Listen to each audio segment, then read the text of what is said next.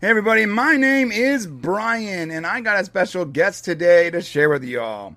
Welcome to the Popcast. Hello, Ken. Hello, Iron Man, Andre, Archmage, everyone I'm missing. There's a lot of you guys.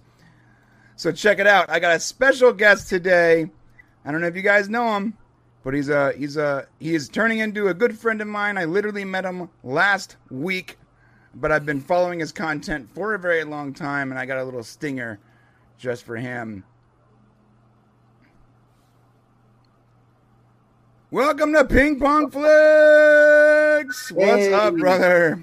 How you doing, Brian? How you doing? Not Thanks for bad. finger. Wow, that's cool. That's probably way better than anything I would have done. I'll send it to you, bro. Um, yeah, this is uh, Chris with Ping Pong Flix. I've actually been following following him for a while uh, because he is like the DC man. This guy knows everything about DC, and um, and uh, the recent uh, shakeup over at Warner Brothers. I found his content and I reached out to him. So, um, welcome to the show, my friend. yeah, thanks for having me. Yeah, um, DC movies per se, but yeah, I do watch some shows here and there, um, but mostly the movies. And yeah, like you said, the shakeup just shaking everybody up. I mean, the fans are all like, "What is going on? right. what is going on with our universe? Is there a universe? Who knows? Who's the DC film head? All that good stuff." Yeah. Yeah. What's your impre- impressions with the new CEO, David Zaslav? Uh, I take it he seems to be a very like a straightforward guy. I, I would say he's kind of like I know someone, uh, and I don't know if he's here, but mentioned that he's kind of like the Godfather. You know, he doesn't take any like the the whole thing about him um, talking to the execs and saying that why did you green light this Clint Eastwood movie? And they're like, well, it's Clint Eastwood, and you know we're helping him out. He helps us out. We help him. He's like, no, this is not show friends. This is show business. Right. And so when when I heard that, I'm like, oh, this guy is he doesn't give a you know he doesn't care about loyalty and all this kind of things. right. He's not to care about people giving favors. He cares about the business. He cares about the numbers. And so I knew when hearing that, I'm like, oh, this is it's going to be a different outlook. Um, and then when he brought in Alan Horn, who was instrumental in the Marvel Cinematic Universe, I'm like, okay, that's the direction they're going to go into. So it's it's a new it's a new age. Yeah, sure. and that's a big deal too. Like Alan Horn, he's he's he's a legend. he's a legend. Yeah, legend. He's a legend. Yeah, literally. Yeah, The guy knows what he's doing. studios. Yeah, Um, it's incredible. He went from Warner Brothers to Disney, and he's back at Warner Brothers again. Well, as a consultant, but you know that he could sway. He has a lot of sway. So right, right, right. And um, and he's been successful at it. So, yeah, I've, Mm-hmm. I've I thought for a long time um, that we really needed like a guiding hand over at uh, DC, and specifically we needed an executive that didn't really worry about all the social uh, nonsense and all that, and just wanted to make really good stories. Um, because it's short-sighted to believe. First off, Twitter's not a real place.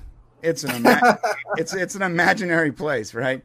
yeah, So like making content specifically for like this tiny percent of the of the world on Twitter is is just a bad move from a business perspective. And mm. it, it it makes it so you really can't build a franchise out of anything. You can't build mm. a franchise that way. And I would argue that actually Marvel is starting to go down that route and they're making mistakes. And I remember leaving the end game. I remember leaving the movie uh, Avengers Endgame, and I remember turning to my wife and being like, "You know, that's that's the last great superhero movie we're ever gonna see." that's the highest point for Marvel. Like, Yeah, uh, that's yeah. the pinnacle. That's the peak, and it was Yeah. it was glo- to be honest, it was glorious. It was amazing. I to this day I get chills when I hear when the portal opens and he's grabbing his shield and it's like on your left. Oh my god, you gotta understand that I was opening night, the crowd lost it.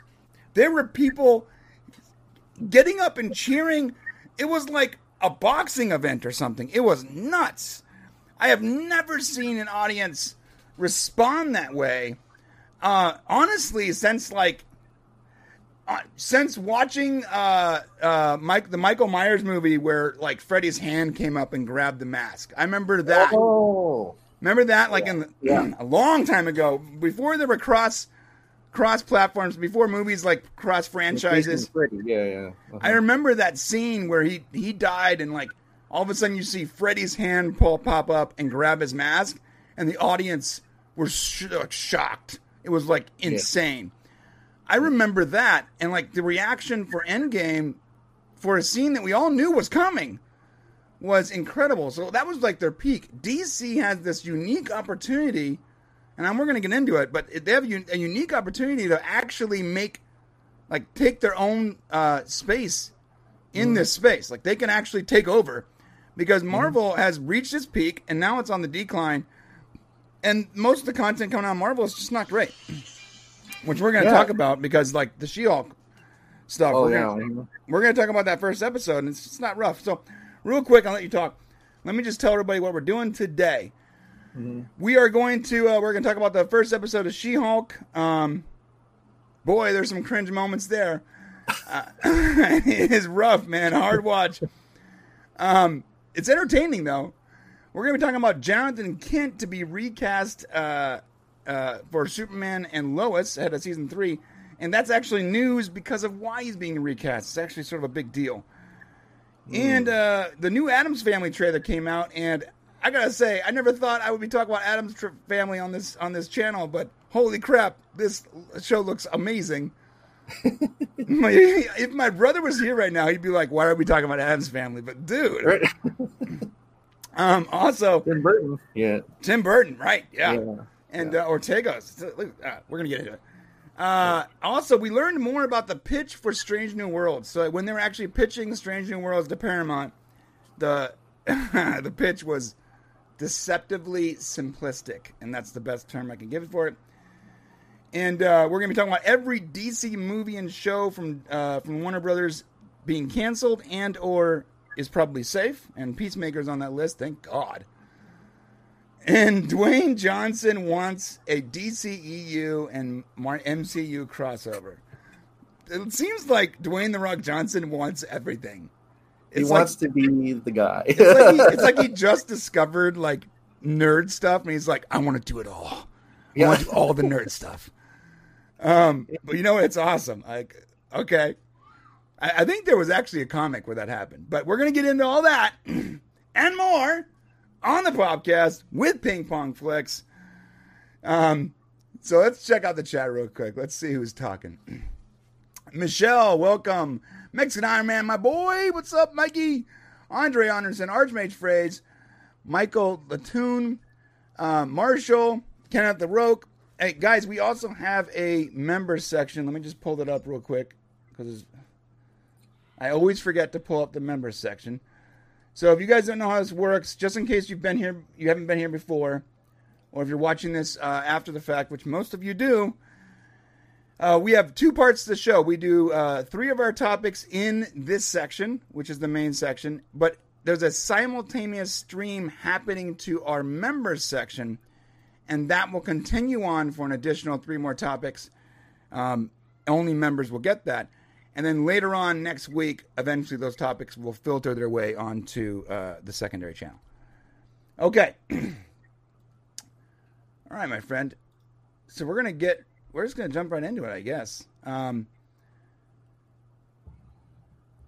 you know what? Real quick though, uh, let everyone know because like even though there's, there's not a whole lot of people on right now, there are a lot more people watch this after the fact. So let people know where to find you, just in case. And I'll put the link in the Oh. description too. Before I forget that.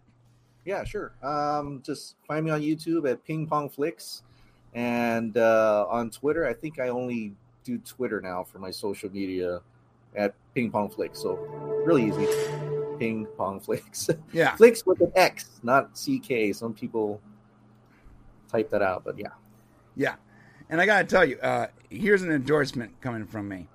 Um, Chris is very concise and to the point. There isn't a whole bunch of flashing images. There isn't like crazy, uh, you know, Roblox characters running onto the screen and screaming at you. he gives you correct information. he gives you you know he gives you his take on it, but he's also like very direct. It's like honestly, when it comes to DC news, I have I have found more more of my enjoyment and my entertainment comes from watching your channel for DC than Really? actually looking it up because I know you're going to give me the correct information. I trust your source, and it's to the point, and then I get a, a, a healthy opinion on it too, which is nice. So if you like DC, Oh. man, this is the guy. I appreciate it. Thank you very much. also, Power Rangers, which I've never watched before, but yeah.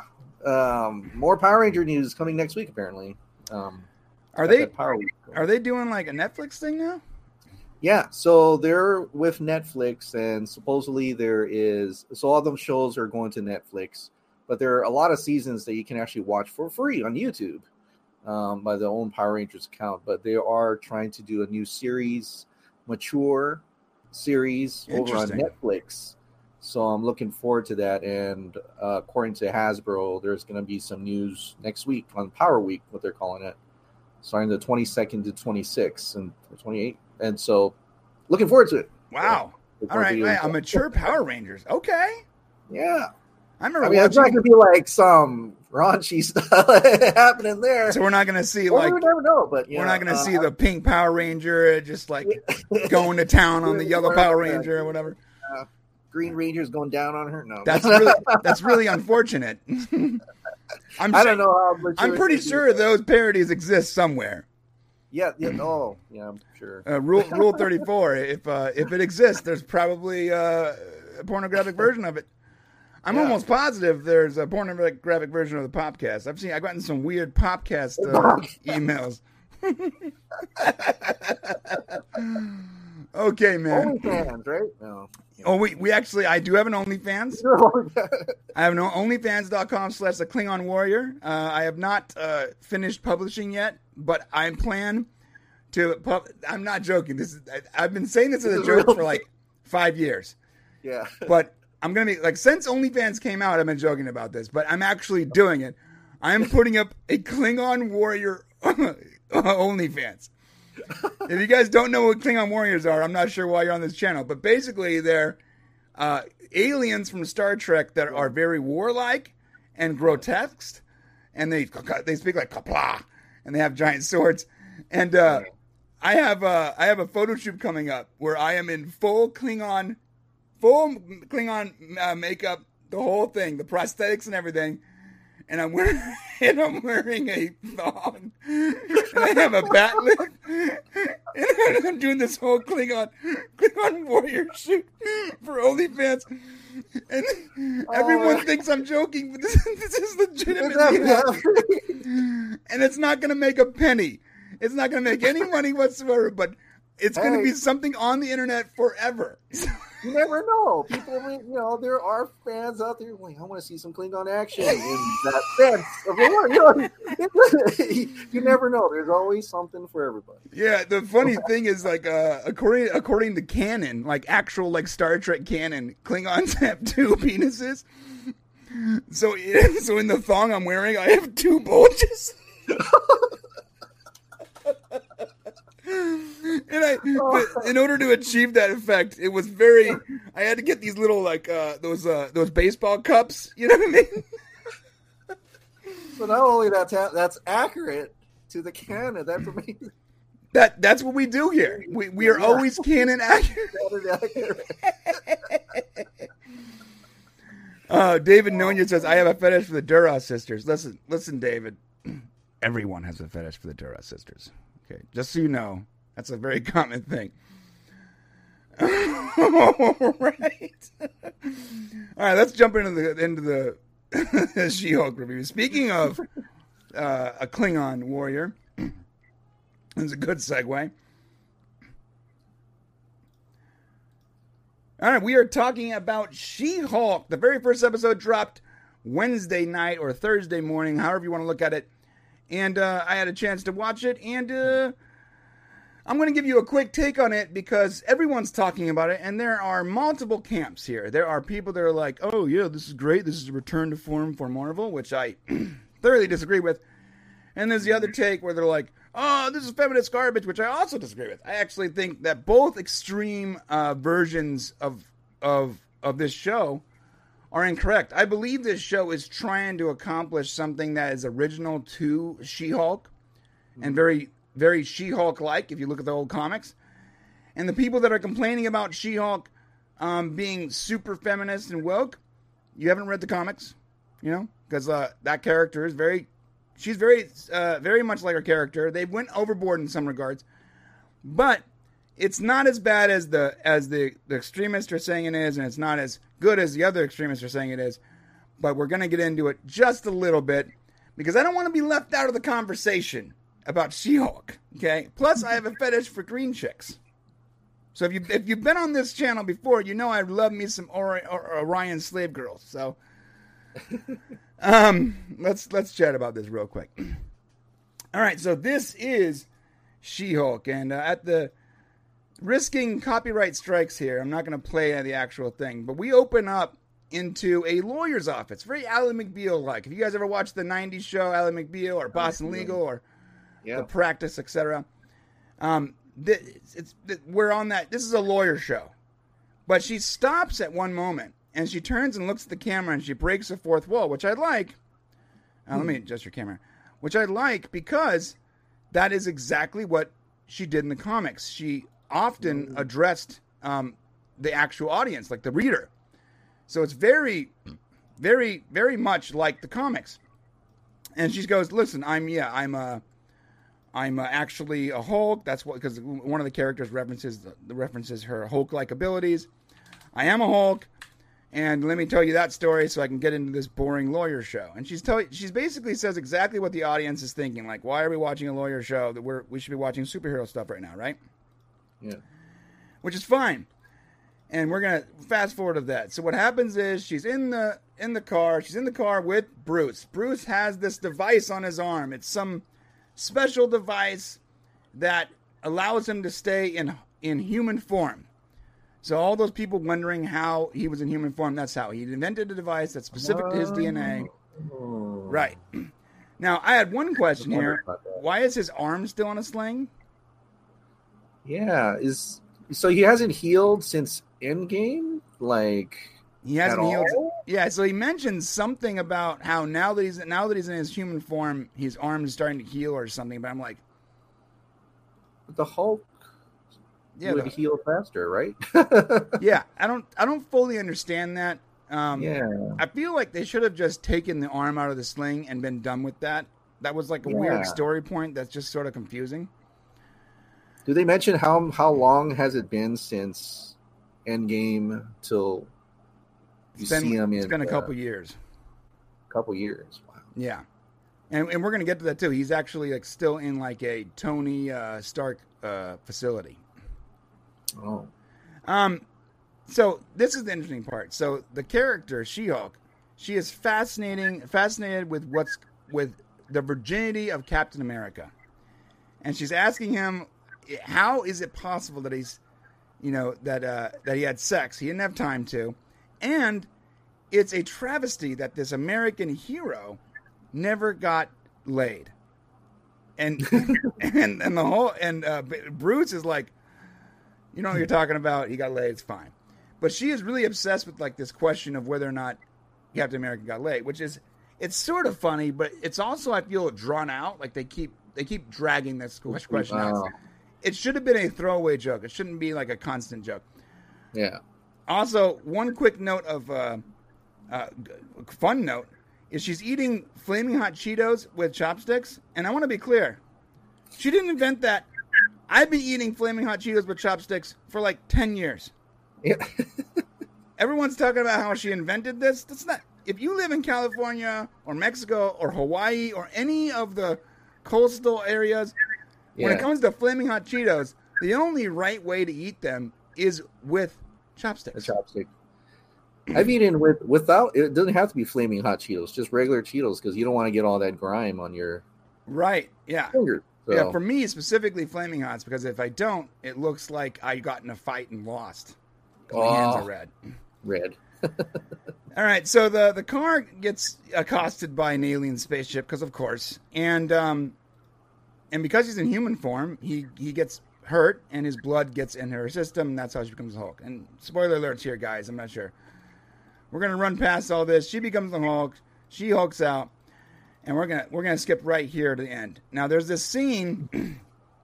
this is the scene a lot of people are talking about. It's very woke. She um, goes into this bar. She doesn't remember what happened, and and all of a sudden she's like immediately accosted by a group of men. like, hey, what's up, baby? How you doing? Hey, girl, what you where you going? I'm like, first off, what is this? 1973. I don't, I don't know anyone that is just like randomly accosting women outside of bars like this anymore. It was, it was definitely over the top.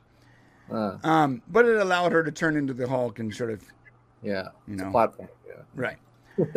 now let's skip ahead a little bit. She figures figuring figuring out that she's the Hulk. Bruce Banner takes over to Mexico where he has this Tony Stark facility and he starts training her. And this is when it gets a little bit gnarly. First off, she's able to hold her form, change her form at will. She can literally change in and out of the Hulk at will. Not when she gets mad, um, not when when she's in danger, whatever. She can literally snap her fingers, not literally, like she just like, oh, I'm gonna be the Hulk, or I'm not gonna be the Hulk. I'm gonna be the Hulk, or I'm not gonna be the. Hulk. She so she's basically com- in complete control over her Hulk form, and she has complete uh, her all of her normal knowledge. There's no dual personality. There is literally no downside to her affliction, and she got these powers yesterday. Wow. That's a problem. I know that it, it it there is some uh, consistency here with the with the comic books, but you have to understand the comic books might have fast forwarded her her uh, origin story a bit because because of who she was because of the, of the Hulk. But there should have been a little more downside here, and the whole Bruce Banner even says it. He's like, "I'm not entirely. Uh, I, I'm a little jealous that you just like instantly have these abilities." And this control over over this character. And she fights with him because he's like, "You need to stay here and learn more about yourself." And it's just, uh, it got really weird. It started off fine, and when they immediately fast tracked her into being like in complete control of her faculties, her abilities, and everything, it was weird. And here's the problem: the explanation was even worse because what she said was that the, the reason she has complete control over her emotions and her Hulk abilities and her form and all that is because she's a woman. That that was her. That was the. That was her she said. in the official response was that because she's a woman and she has to deal with this this anger and and rage all the time, and that if she doesn't control it, that she'll probably she'll be murdered in the street by raving lunatic lunatic uh, of men or something. Basically, she said like if I don't control it, I can be I can be uh, killed in the street by a man. And you're like, okay, what, what, what, what are you talking about? what year is this? Like, is this, is this 1638 in Rome? Like, I don't, I don't, I don't understand. Like, this is not, we're, this is 2022, right? Like, I'm not a time traveler. So, uh, so yeah, her explanation as to why she's in complete control of her character and she's basically a better version of Bruce Banner's the Hulk. Hulk Yeah. um, is because she's a woman and she's had to deal with these her rage and emotions her entire life. Which I hate that. I hate that so much. and it's not comics accurate. People that are saying it's comics accurate is that's not the case. That's not. Um I do like the fact that she looks like an attractive woman and she's not some like buffed, roided out version of of herself. because like when they announced the She-Hulk, a lot of the real weird people on Twitter, I'm like, A lot of fan edits. Yeah. Yeah. So here's the deal. There is this like there's this section of Twitter that you just want to stay away from. It's like it's almost like this, there's a section of Reddit. There's a, there's a section of every popular website that you want to just sort of stay out of. and, and on Twitter, that has a lot to do with like these muscle bound furries. Mm, And like it gets weird, bro. It gets real weird. Like I've not. Wow. it's not normal. Um, Yeah. I'm, not, I'm, I'm not in no way am I downplaying someone's weird fetish. Look, I'm into green chicks. I get it, but some are like the like there's a tiny itty bitty percentage of like these people that really want to see some roided out furry chick on screen. And they were very vocal and i'm very glad that marvel looked into those accounts and said oh this is accounts for 0.1% we're not going to make her some roided out furry version of the hulk. Oh, thank god. Yeah. I don't think they were going to do that anyway. I think that would have been. There's a lot of fan edits though, where she's like like all like super you know buff and all that. So I like the fact that they made her comics accurate. She when she transforms, she goes from like this little itty bitty girl, right, um, into like you know a much bigger, stronger, taller version. Yeah. But but she is still an attractive, um, I guess uh, generally attractive aesthetically, you know, because you know, beauty's in the eye of the beholder. But like, she's good looking, and she's not some abomination, and that's not a pun because like there was literally a part of the internet that wanted her to be like the abomination. So. She wants to leave. She fights with the Hulk. I didn't like that part. Like we knew there were gonna be there was gonna be a Hulk uh, a Hulk fight between the Hulk and She Hulk. But first off, it shouldn't have happened in the first episode, and she shouldn't have immediate control of her over her abilities. And like, she like figures out how to do like the clap like instantly. She's like, he claps, and she's like, oh, I could do that. She's like, oh, here we go, and then just starts clapping. I'm like, come on, bud. There's gotta be a learning curve. You can't instantly be better at everything. Yeah. No training, nothing whatsoever. No, No. experience of Yeah, like the I think that's that's why you know the Hulk movies are good because they showed the negatives of being a Hulk as well as, you know, not much of the positives. Like it's like turning into a monster, you know? Right. And Yeah, you can hurt someone. You know, who knows what happens to you? Yeah, it's almost like um, it's like uh, Mister uh, Jekyll, Jekyll and Hyde, right? Like Yeah, yeah, exactly. there is, you know, there there's there's dual personalities here, and one personality is required in some play in some ways, and and, and the other personality is required in other ways, and it. It made sense. There's there's downsides to the Hulk's abilities, mm-hmm. and he and he plays it up throughout the movies. He's like, "Look, I, I, at one point I tried to kill myself," and that was a very strong moment in the movies where it's like I ate a bullet, and the green guy spit it out. What a cool Yeah. statement that was! Like Yeah. he was so over his uh, the being the Hulk and his problems and all the stuff he faces that he tried to kill himself. That's incredible. This intelligent, brilliant man was was willing to commit suicide because he felt he was too dangerous. hmm And 20 years of him trying to control his abilities and turn, come to terms with who he is and learn how to control the Hulk. And Mhm. In one day, she's like, "I got it. It's cool." And it's because it's because I'm a chick, and that's dumb. Although she is very, very comics accurate. You're right, Dork Knight. She's very comics accurate. That is that's the good part. What you just said I'm not, I'm not gonna get that again. um, no, you're right. You're right, Danny. All right. So going forward, quickly moving through it. I, want, I don't want to waste too much time here. She goes back to L.A. Um, and and she's in court. She's in court. And she's a really she's a brilliant lawyer, right? They make a they make a point of saying how good she, of a lawyer she is, and she's giving her closing remarks. And some random uh, super uh, played by um, the chick from The Good Place. I'm always forgetting her name, Talian or Talia or whatever whatever her name is, I love her. She comes in, she's mad about something, and so up, up, She Hulk's got to Hulk out and save the day. And of course, she takes her shoes off, and then she steps back into them, and there you go. That's it. So, if I had to give this a rating, first off, it is not as bad as other uh, Marvel, DC, uh, Disney Plus shows are. I'm just being real. It's actually not bad. But there are parts of it that are very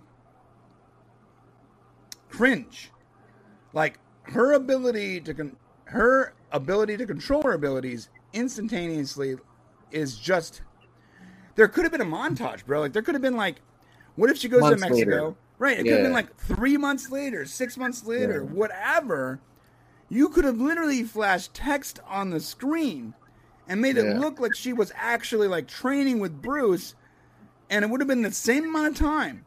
The Mhm. audience would not have cared whatsoever of not seeing that entire training montage, and Yeah. and it, and it would it would it wouldn't have disrespected, in my opinion, it, it disrespects the Hulk, and the Hulk's already sort of disrespectful in the fact that he can't get his own movie. The Hulk has a problem because the rights issues and all that. Like, they're never going to make a Hulk TV show or Hulk movie. He's only ever going to be a part of other people's stuff, and then, Uh, and the, to to further disrespect that character, yeah. um, when all you need to do is flash some text on the screen. Like literally. Like if I re-edited this, I would just cut out one scene where they talk about when, you know, date specific dates, and I would just I would fade out, be like six months later, and fade into a fighting sequence. Yeah. yeah, the trailer looks like it was I don't know how it was edited in the show, I haven't seen it yet, but in the trailer it looked like it was like a passing of time Right. It was uh, not. during that segment, but now you- it's just a day? It was like a day or two, yeah. oh wow. Okay. Yeah. Um also the graphics I know this has been said to death, but the graphics aren't good. Um it's just they're not they're, they're just not that good. Yeah. and I don't know why they're not good. Um, Disney has a lot of money. Marvel has a lot of money. Um, there is no reason why why the graphics can't be better. And it's funny because you're when you look at the She-Hulk next to the Hulk, Mhm. you're like, why? What is the problem here? Because something doesn't look right. And what it is is like the the Hulk's digital assets are clearly better. Like they're they're more defined. There's more quality. There's they're sharper. There's more features. The facial movements are better. Everything is better. And she looks like a video game from like 1998 or something. Maybe that's maybe that's too rough. 2006. Um, she looks like a character from like Mass Effect 2 or something. And I'm like tripping. I'm tripping out because they they're in the same scene. Like you have the you have this character in a scene with the Hulk, and they are so radically different in quality, radically different. And no no at no point does someone get to the end of this. Some no editor goes, "Hey, this doesn't look right." Look right. right? like no one is saying that. I had a conversation with uh Mike Mexican Ironman last week, and we are under the impression that there's a lot of people in um in Hollywood that they don't want to stand out because they don't want to lose their jobs. So they sort of they sort of purposely take a back seat to bad ideas and just sort of like keep their head down and just sort of, you know, stay in the groove. They don't want to they don't want to stand out. They don't want to do anything bold. And it's weird how you can go through dozens, if not 50 or 60 people and we can still get a product like, you know, like the Sonic the, remember the Sonic the, the first Sonic tra- uh, Hedgehog Yeah. trailer? Yeah, and they changed the character to make it look more like the Right. Yeah. Now listen, that that was a great move by the studio. But the fact that mm-hmm. that first trailer even got out, Yeah. there's a systemic problem here, right? Like the fact that 60 plus people worked on this trailer and it got to the internet like that. And no one, not a single person was like, "Hey guys, what are we doing? Why does this why does this abomination have teeth?" It's like uh, for that one, that was like the suits who didn't understand the character, didn't understand the the fans, and they were just suits. Like we got to make him look more human. You know, that's the only way we can have people. You know, and that's just the suits talking. But I'm glad that went out first, Right. and not the movie. You know, there's. I'm glad they actually did something about it because that uh, that needed to happen. Oh, it really did. for- And to be fair, the movie was actually great. I enjoyed the movie. I enjoyed it a I lot. liked the first one and the second one. Yeah, Se- second one was not as good as the first one, but it was still fun.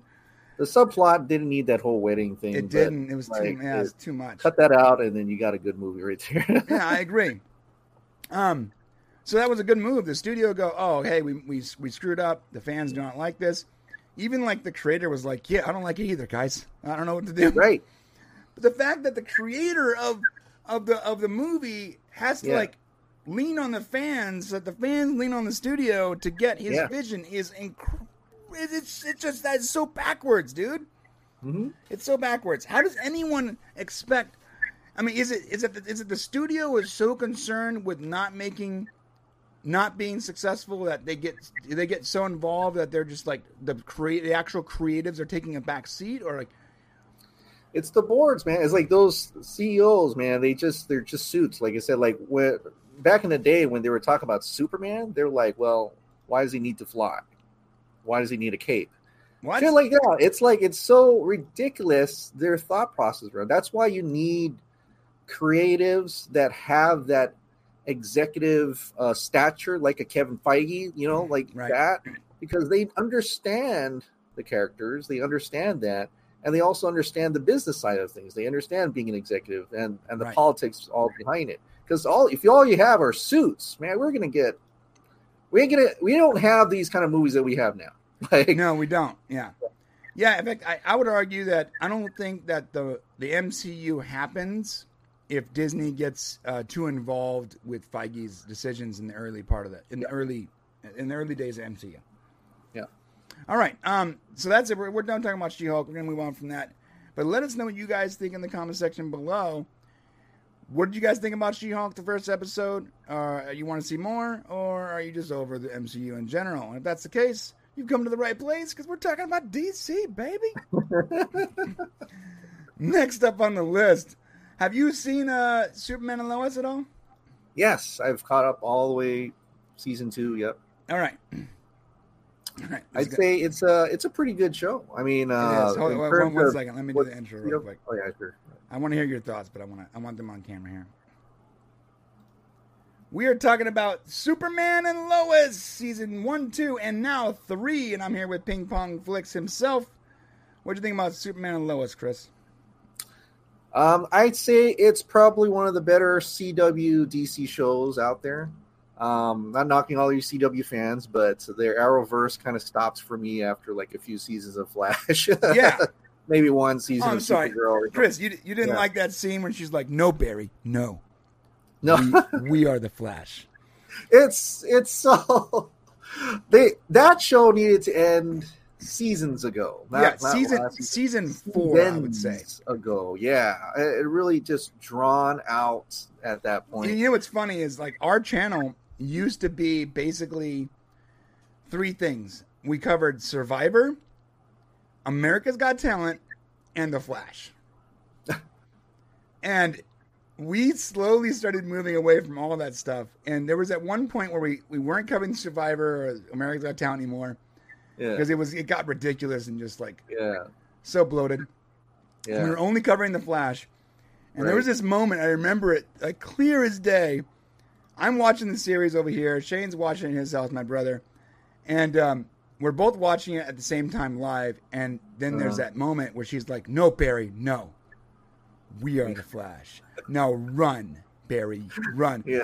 And I, and I, I I'm picking up my phone to call Shane, and he calls me, and he's like, I, I don't want to cover this show anymore.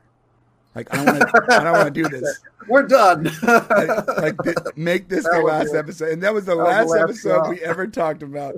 He's like, I don't want to do this anymore. I'm like, neither do I. I'm I hate it so much. I hate I hate I hate Iris's character, not the actress, the character so much. yeah. It's making me literally hate like the actress. Like I'm starting to think I'm starting to to take the actress and the character and sort of superimpose it. I'm like, I gotta stop. like I hate this character so much. Like if you are if you are making this character into like some mastermind villain, you're doing a great job. That'd be a twist, right? Imagine that, Last season, she's the villain the whole time. right? Yes, you're right. Like the CW shows, they they got a little rough, but uh, Superman and Lois and, and Stargirl are pretty good. And I, I really enjoyed the first season of Superman and Lois and the second season, most of the first Yeah. season. Um, Yeah. So what's your what's your thoughts on on like where the show before we get into this news, where the show is at? Like, can it go the distance or is it winding down? Oh, you know, I feel like it's kind of winding down because they went through some big moves. Um, the first two seasons. I mean, the first season you know he's he's saving the earth from his own Right. uh, brother. So and then now that kind of turned around. I kind of like the brother's character now that he's kind of like a, a good uncle, uh, or buying his nephew's trucks and stuff like that. but, right. but like uh, the second one, it was like merging worlds, and and and I know a lot of people get you know give a lot little uh, gripe about Superman stuff, but I'm like saying this. Look, this is a Superman that he's like over 40 years old. He's got kids, you know, he's got a family. It's a different time. This is not the beginning Superman. This is not even the middle. This is like after he's done all that, and then he's trying to raise a family, and so that's why I kind of connect with him because I am 40 years old, so I have Yeah. and I have three kids, and Yeah. I'm just like, I I'm- get it, man. You're trying to do work life, and you got your your other life, you know, Dude, so- dude, you just hit it right on the head because I'm also 40 years old with Mhm. two kids, also twins, right? Mhm. And like I'm in the same boat. Like when I watch that show, I feel like I identify in some ways I identify with Superman, which is yeah, so wild. Yeah. It's that's so hard to do. It's hard. Yeah, it's, you're Yeah. identifying with like a, a god because Yeah. even though he has godlike powers, he is dealing with the, some of the same exact problems that we deal with. It's crazy. Yeah. The show is really written well, Mhm. and you're totally right. You hit it right on the head. This is not uh, Superman um, and Lois from the Daily Planet. Superman. This is not Yeah. Smallville Superman. This is not even Superman from the comics. Really, this is this is older. I know the kid, the actor doesn't look very old. That's one thing that that thrown a lot of people off. But this is older Superman, married, kids on a farm. He's trying to retire. He's, Yeah. he's. He's trying to do just enough to keep the world, you know, not on fire. You know. Yeah. Right. Yeah. Um, so that that's that's definitely something that could still go on. I don't see it actually really. You know, now that I think about it, I don't think it actually could slow down because they can go into directions that we've never seen before. With that respect, now I, I believe. that was uh, that was sort of the answer I was looking for because I wanted to segue into why I think that this is a this is a problem. So what we have here is the character of Jonathan Kent is going to be recast because the actor whose name is Jordan El- Elsass I don't know how to say his last name. Yeah, yeah Elsis. I don't know. Elsass he is exiting Superman right before season three, so he's not going to be part of season three. Now here is the problem. They said that he's leaving for personal reasons, right? Yeah. But in reality, it looks like. Uh, let me pre- preface this with: I don't care uh, where you guys fall politically. I don't care if you care about taking the vaccine or not. I don't care about any of that stuff. Um, whatever your personal opinions and all that, that's yours. Like I'm here to talk about entertainment, and I don't care about politics. Um, and I believe that what we're seeing here is we're seeing Jordan Elsass, this, this dude from Texas who's very anti-vaccine. Um, he was respectful about it, and I'll play that clip. But he's very anti-vaccine. Didn't want to wear a mask very much. Um, he has very, he has very, all of his opinions are very, um, very much right-leaning, right? Also, when they introduced the idea that uh, Jonathan Kent in the comic books was uh, gay or bisexual, he was very clear. He, he was very clear that he would not, that his character would not be following that that route, and he wasn't comfortable with uh, kissing other men. Right? Um, and people people dragged this dude on Twitter. Like they they really gave him a hard time. Um. So, I remember watching all that that come that go down like a few months ago and thinking, oh, well, there's guaranteed that this dude isn't going to be a part of the show very much longer.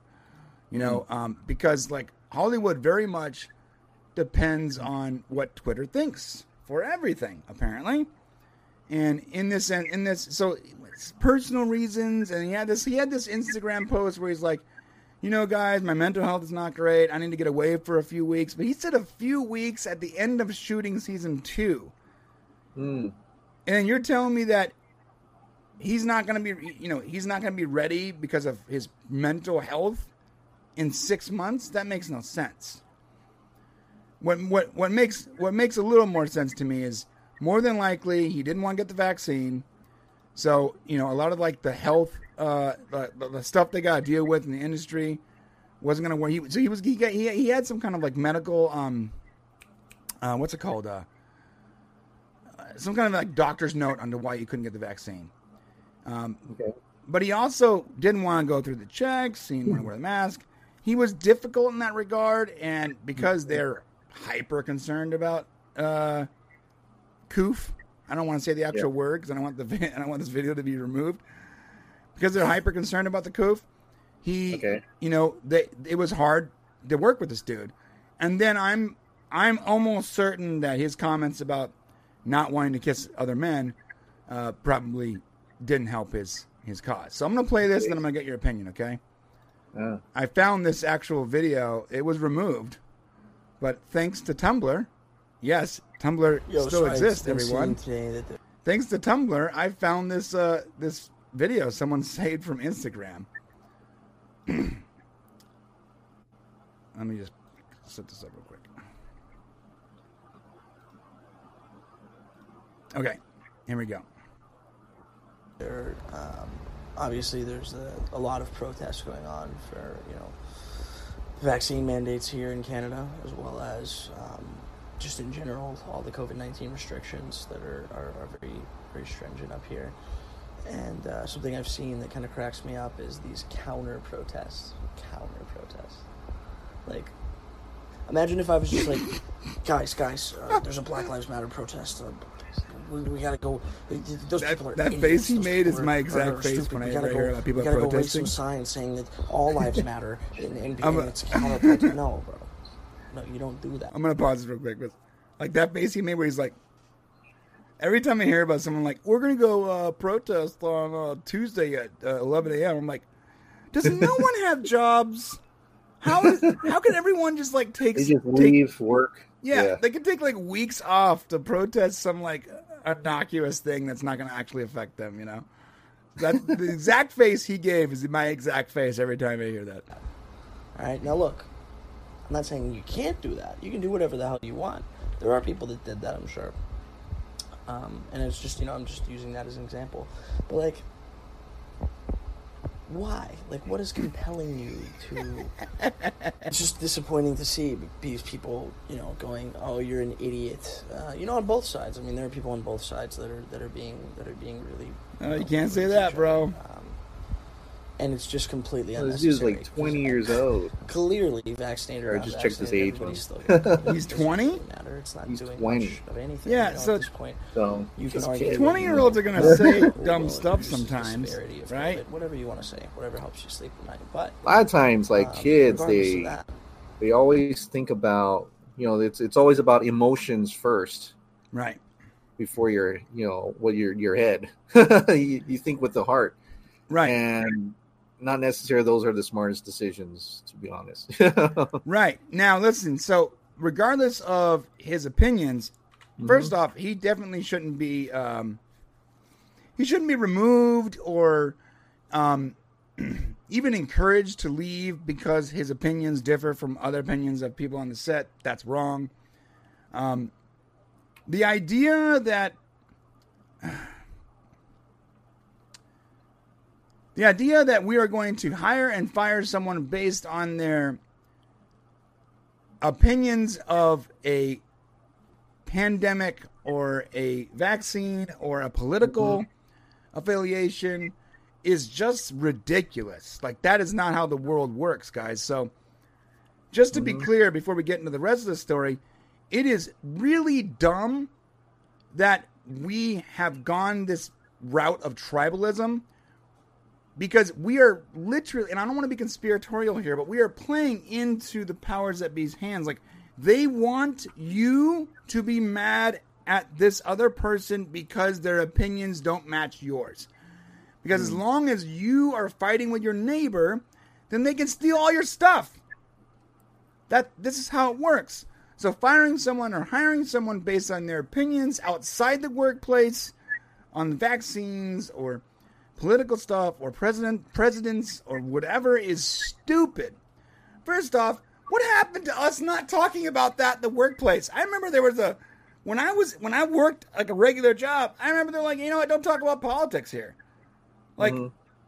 like I remember David Chappelle making a joke about it. where like he would ask one of his white friends what he was voting for, and they're like, "Yo, Dave, come on, man, what are you doing? What are you doing?"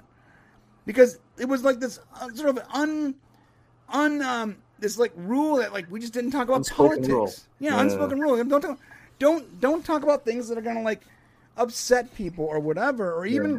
like it's a workplace. We are not here to discuss politics or religion. or religion. yes. yeah. Or religion or vaccine mandates or whatever. Like you can disagree and you can have those conversations outside the workplace, but hiring and firing someone based on their opinions is dumb. Now, the guy could be a monster. I don't know. I don't know him. He can be like a total homophobic, you know, douchebag. I don't know. Mhm. But if he doesn't want to, that's another. If he doesn't want to kiss another man, uh, and that wasn't a part of his character before, maybe don't make him do that. Like I don't know. Like I don't understand why. Like that's a requirement. I remember back in the back in the day when if actors didn't want to make out with an actress, you know, they figured it out. But I don't know.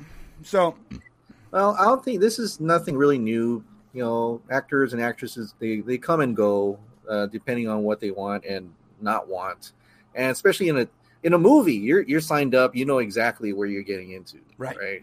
But a TV series characters evolve and change, and so are the opinions of the actors, and so they would leave. So uh, officially, all it says is that he just never showed up, and then he gave his personal reasons. Well, he had no reasons actually. He just said personal.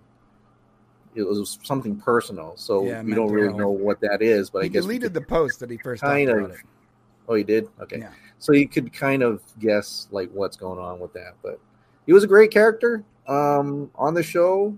Uh, didn't look like he was going a way of because he had a girlfriend in the show. Um, Right. and He was getting into superpowers, like he was getting into. Yeah, he was getting powers, right? Yeah, So why did he why did he post all that stuff like at the end of season two? He was posting about how like so I don't know exactly what happened, but I, I assume that he must have seen like a script or something, or he, something must have been said to him about the direction of the character that sort of set him off on Instagram. You know? Could be, yeah. Are they still? Is Hollywood still doing the vaccine things? Like they're still wearing masks? Uh, so not in Hollywood per se, um, yeah. but in Canada they are, and that's where they're filming. Oh, that's where they're filming. Yeah. Okay. Okay. Well, that makes sense. So can, Canada is re- like if you think the U.S.'s um, response to uh, the coof and, and vaccines and all that was like sort of extreme, you don't know nothing. You you check out Canada; it's nuts. Mm. You're talking about like people get you know vaccine boosted, double tested. It's um it's gnarly up there. So I guess their restrictions up there made it harder for them because of him.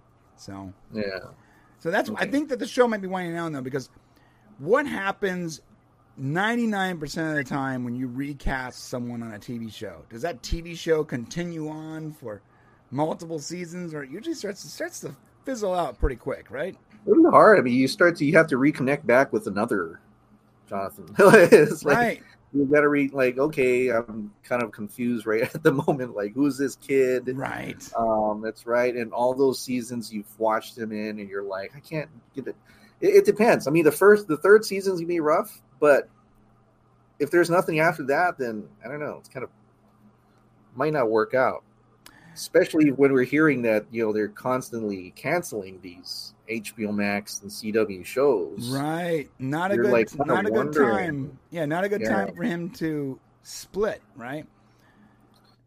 Interesting. Yeah, this this, Yeah. this reminds me of a show uh, there's a Tim Allen show on um what was it Oh yeah. Um. The yeah the Oh my god. I forgot what it's called. Him, his his daughters, and the the first daughter changed from the Yeah. So it was it was called uh I'm gonna have to look it up right now. That's a good show. I like that show. The Great Show. It's a, Um it's a funny show. Last Man Standing. Last Man Standing. Yes. Great show. Now here's Yeah. what's weird about this show. This it's so weird. Um so originally the cast was Here we go. Oh no, that's, that's the new daughter That's the new daughter. Where's the Yeah. original daughter? Here we go. Okay. Right. Yep. This is pretty much right. I think this is a weird fan edit thing. Okay, so this is the original daughter. So actually, so the way it started at first, there was the very first two episodes there was a different daughter here, Mhm. and that was like the pilot uh, episodes. Yeah. So in the pilot episodes, they had a different actress, and she was actually, I would argue, better than this actress. But she couldn't stay on the show, so they replaced her, and they replaced her with this character. And for Yeah. five seasons, though, the I'm not gonna say that the star of the show was Tim Allen, but the secondary star was definitely this Mandy character. She was an amazing character. she was, yeah, and they changed her. She stole the show. yeah. And Yeah. they and they and when they moved networks, they changed her to this actress here. She's not that. No, she's not that great. No, great. no offense to her, but she's she lacks charisma. hmm She doesn't have the same uh, personality. She's a blonde. For the love of God, she's blonde. Right. Like you didn't even try to get someone that looked similar to that character, They're like, girl, go ahead. right? And then to make it worse, because this character changed so much, they started really featuring the older sister, who is a nut job in real life. she is Is she? nuts. Is it Oh, nuts in real life? Oh, she No is way. nutty, and she had like like a lot of control. Like when she re-signed her things, she got more control over her character, and she Oh. really dragged it into the ground. And this whole show started to fall apart, not after the pilot recasting, because that's fine, but after you've already connected to this character. You had already connected to this character. You already knew the dynamic between the family, the the the. See, the father wasn't just some dude that that the family kicked around like a typical sitcom. He was a respected member of his family, his community, and his workplace. Yeah. And he dealt with these family issues. He had like right leaning ideas and he dealt with a bunch of left leaning people at work. And there was a nice balance of politics in this show where it showed both sides and both both personalities and characters learned things and then mm-hmm. and then you changed the, the actor the actress and the character and everything was out of whack everything yeah. his his character went, weird. Yeah. What's, yeah, his character went from like respected to disrespected instantly. It turned into a mm-hmm. sitcom, all with a laugh track and everything. And this chick went nuts. She was like, just went hyper liberal all of a sudden. Her wife went, every all the characters went hyper liberal all of a sudden, and the show just fell apart, dude. And why is Her that? husband was kind of liberal. So, but yeah, so her her husband yeah. was the token liberal though. Like that was his Yeah. that was his personality though, right? The point That was his, his thing. Yeah, his shtick. Right. The point of that character was to be the antithesis In- in to between. Yeah. to the Tim Allen character. So like he was Uh-huh. very right wing, guns and hunting, and this guy was like, Yeah. I'm a vegan and I Yeah. voted for uh, Barack Obama. Right. Yeah. That was the joke. Like his this right right wing right right wing guy's daughter was marrying this like sort of deadbeat dad liberal guy that learned to be a very good father over time and got his act together and you you fell in love with his character even with his politics it didn't matter because there's remember politics is one part of a person's personality there's a whole other person there that Mm-hmm. you can enjoy outside their their political beliefs, even if they're nuts. Um, this character was very this very character was a very good example of um and both these characters were good examples of people that with extremely different political beliefs can still co- uh, coexist and even grow together. Yeah. But the They second they recast this, the second they recast it, it went all downhill. Went out downhill. So why is it? Is that the chemistry? it's the chemistry and just like like for me when when she came up on screen because it literally was like one up you know right after right Yeah, there was no, there, There there was wasn't even like a time. Yeah, it was. there, there's ne- there's literally no way to like get used to it they're like who the heck is this Yeah, they- just came out had- of nowhere Uh, in one in in one scene, she went down into her basement like little warehouse, and in the following season, she comes out as this character as this actress. right like it's it's just and if you think about the timeline that's literally like the next day or something like Right. it's, it's so it, it, it see when it comes like that just like the jonathan situation you you get multiple seasons of like you said you, you know this character you're you respect the character you see how and you're used to it And then once they change it like that, it's just too abrupt. It's not like Rhodey in you know in Iron Man. At least he was only in one movie. Imagine if they changed Rhodey three movies or Civil War or even an Endgame or something like what is going on? Yeah, and So that- see that was that, beginning, type of bad. that was actually a little bit jarring, but it wasn't as bad as it would have been Not as bad. had it Yeah. had he been ingrained, right? Yeah. You know, you're totally right. I remember that, like thinking, oh, I really like Terrence Howard. Like, nothing's wrong with Terrence Howard. But then, Yeah. but then, if you're gonna if you're gonna change a character, talk Yeah. about an upgrade. Like, uh, just Don Cheadle. Okay, John was good. we're not getting a no name. Like, you're giving us definitely like a, a, a an acclaimed act actor that actually in real life knows Robert Downey Jr. and is, and is friendly with Mm-hmm. him, and that just added to their chemistry because Terrence Howard and Robert Downey Jr. their chemistry sort of sucked, even though Terrence Don Howard's good actor. And yeah, yeah, Yeah. Don Cheadle and Robert, they had a better chemistry. Right. You can tell they had that together, you know. But yeah, so Yeah. I don't know how good Superman Lois is going to go. I, I, I feel like this may be the last season. You never Yeah. know. I mean, how not only that, but just the the way the studio's going. Um, I just feel like they're trying to get that single universe, that single. They're trying to be the the first ten years of Marvel. which which makes sense, right? Mhm. It makes sense. Like, why why wouldn't you? um, Okay, why wouldn't you want to emulate success? So you know, here here's a little uh, for everyone out there that's trying to do their own thing. If you are if you have a, you know if you're running your own business, you have an you have a an Etsy store, or, or maybe you're trying a YouTube channel whatever you're trying to do, if you're trying to do your own thing, you're not trying to work for someone. Let me give you advice that I wish someone would have given given me when I was 20. Do your own thing, but look at the people around you that are already successful Mhm. and emulate emulate them. Don't like steal their ideas, but like Mhm. if they're going to this con you know this convention for computer parts or whatever like you should go there too and find out what what what are they doing that is so successful if you guys are trying to do the same thing if you are trying to start a youtube channel look at other youtube channels and go what is what are they success what's making them successful? Is it their mm-hmm. when they're posting how they're posting? Like whatever it is you can emulate that success with your own thing. And the it, it, it was it's so arrogant that Warner Brothers for so long was like we don't have to be Marvel. We could do our own thing.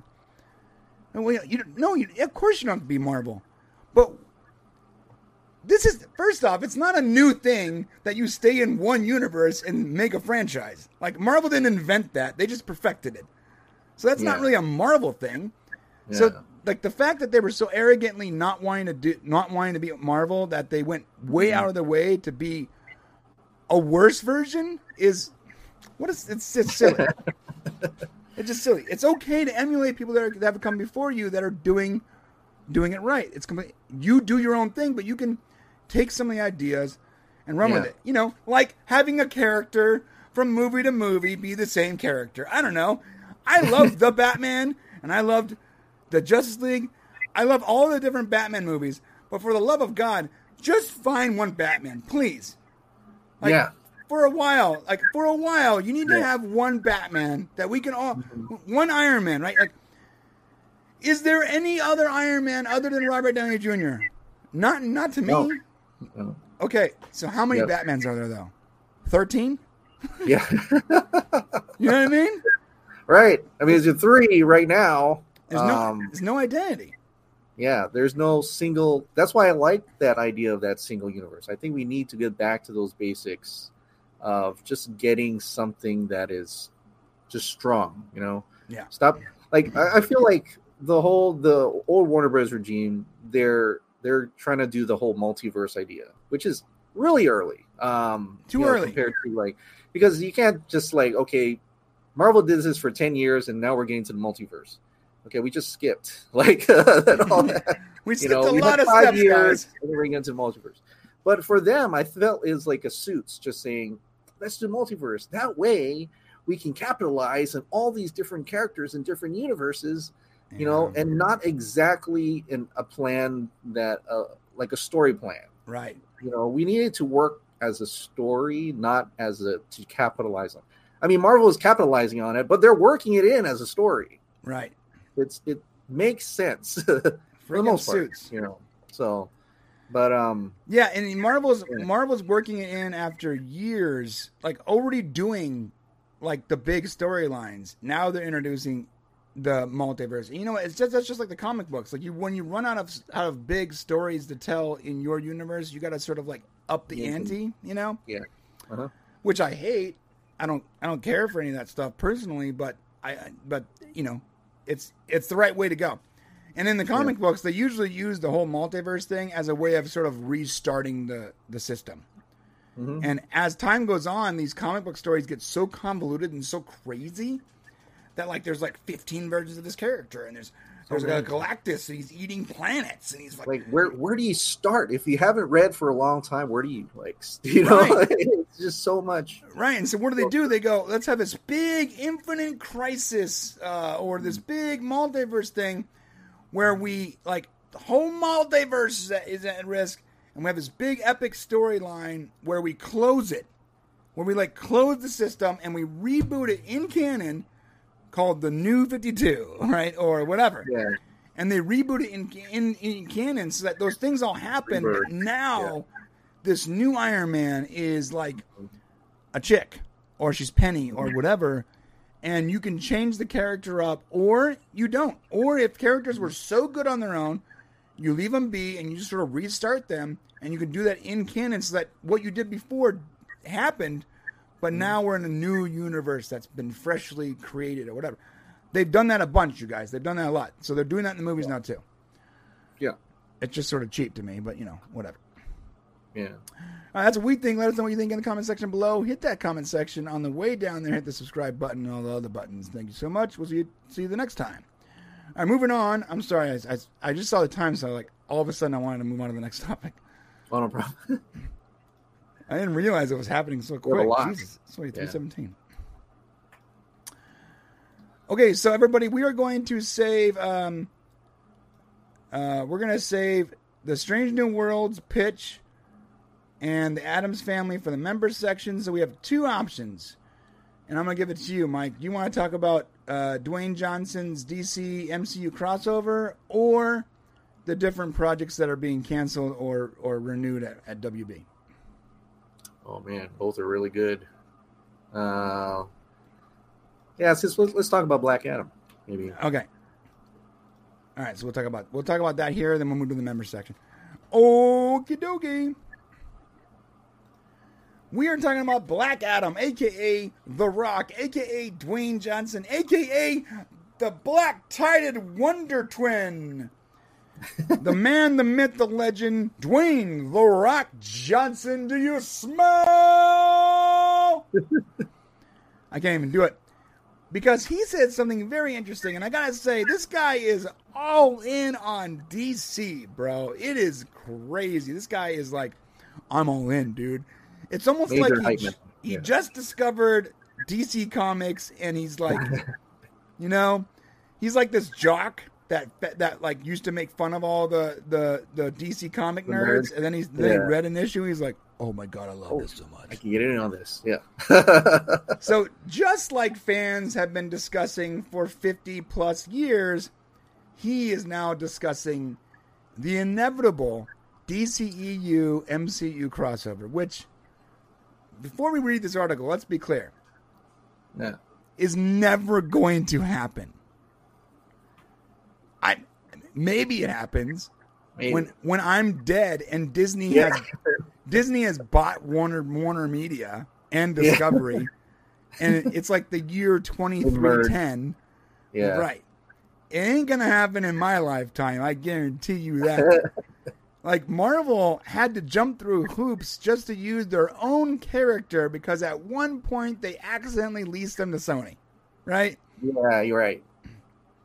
So the odds having that issue. the Yeah. odds of this happening outside of fan fiction is extremely unlikely. However, there was a comic book where they crossed Yeah. over in the X Men universe. Remember that? Yep.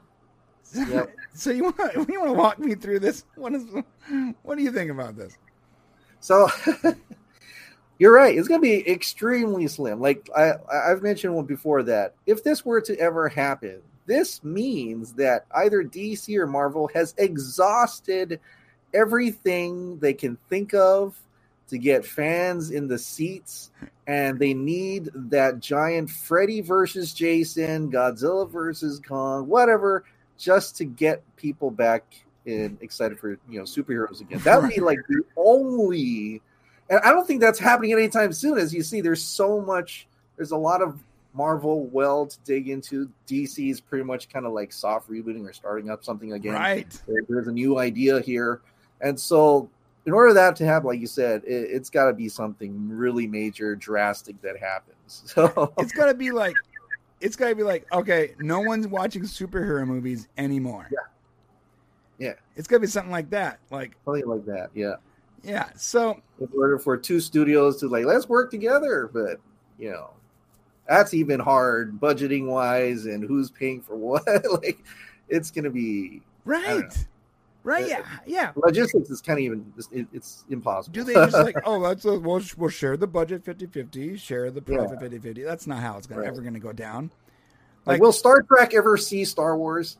like that, that's No. the kind of see that's never Right. right. And, and there was this, there was this like there was this one scene in like uh, I think it was like Star Star Trek uh, First Contact Uh, where like in the background you can see like the general shape of the Millennium Falcon flying through the debris. And everyone's like, "Oh, it's the crossover." No, Yeah. it was the VS VFX guys that Yeah, thought it would be funny to in- insert this little Easter egg in there yeah, you know, but it was never an official connection. Yes, Yeah. Star Wars and Star Trek is never crossing over, Yeah. never going to happen, never. and the idea of this ever happening is so slim. yeah, It would have to be years of no one caring about anything superhero related. And this is like their last ditch effort to drag some life out of DC and Marvel. Yeah. I agree. And think about this: who's who's making the money from this? Like Disney's going to Yeah. be like, "Oh yeah, we're going to share a 50-50. No, like thir- twenty five years of success.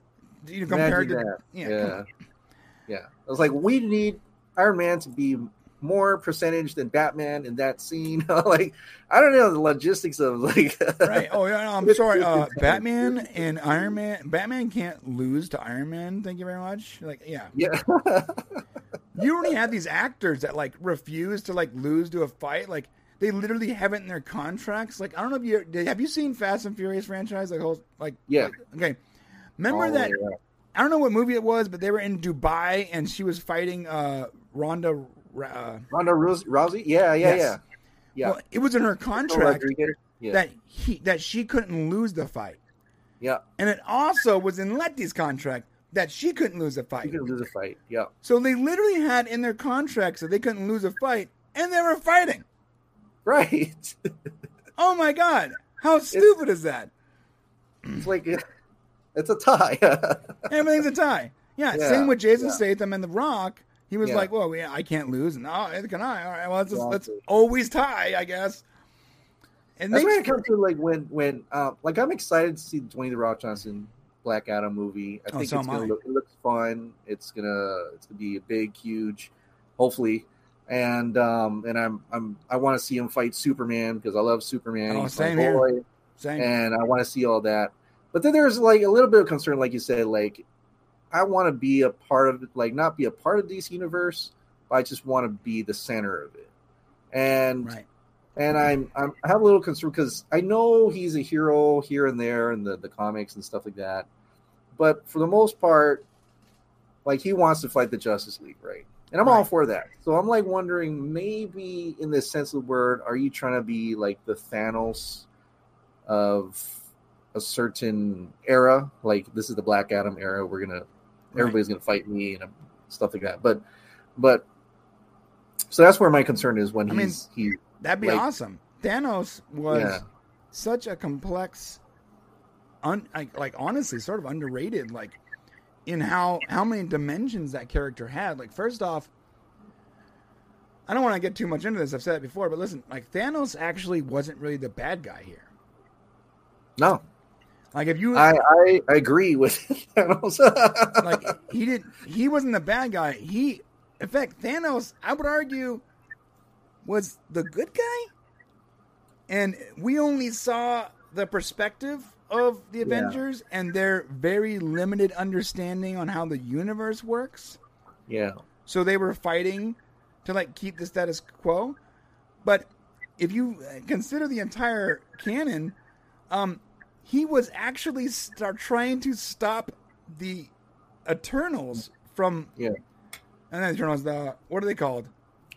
Whatever the those Celestials from gods, being the born. Celestials from yeah, So think about this: what Yeah. actually killed Thanos' planet was not like climate change or like technology. No, no. If you look at Titan, a celestial was born, and it Mm-hmm. wrecked his planet and, and killed his people. And then he went on this personal mission to go from planet to planet, not knowing where the Celestials actually were, and to call, to call, kill half the population, not based on race or gender or wealth or class or anything.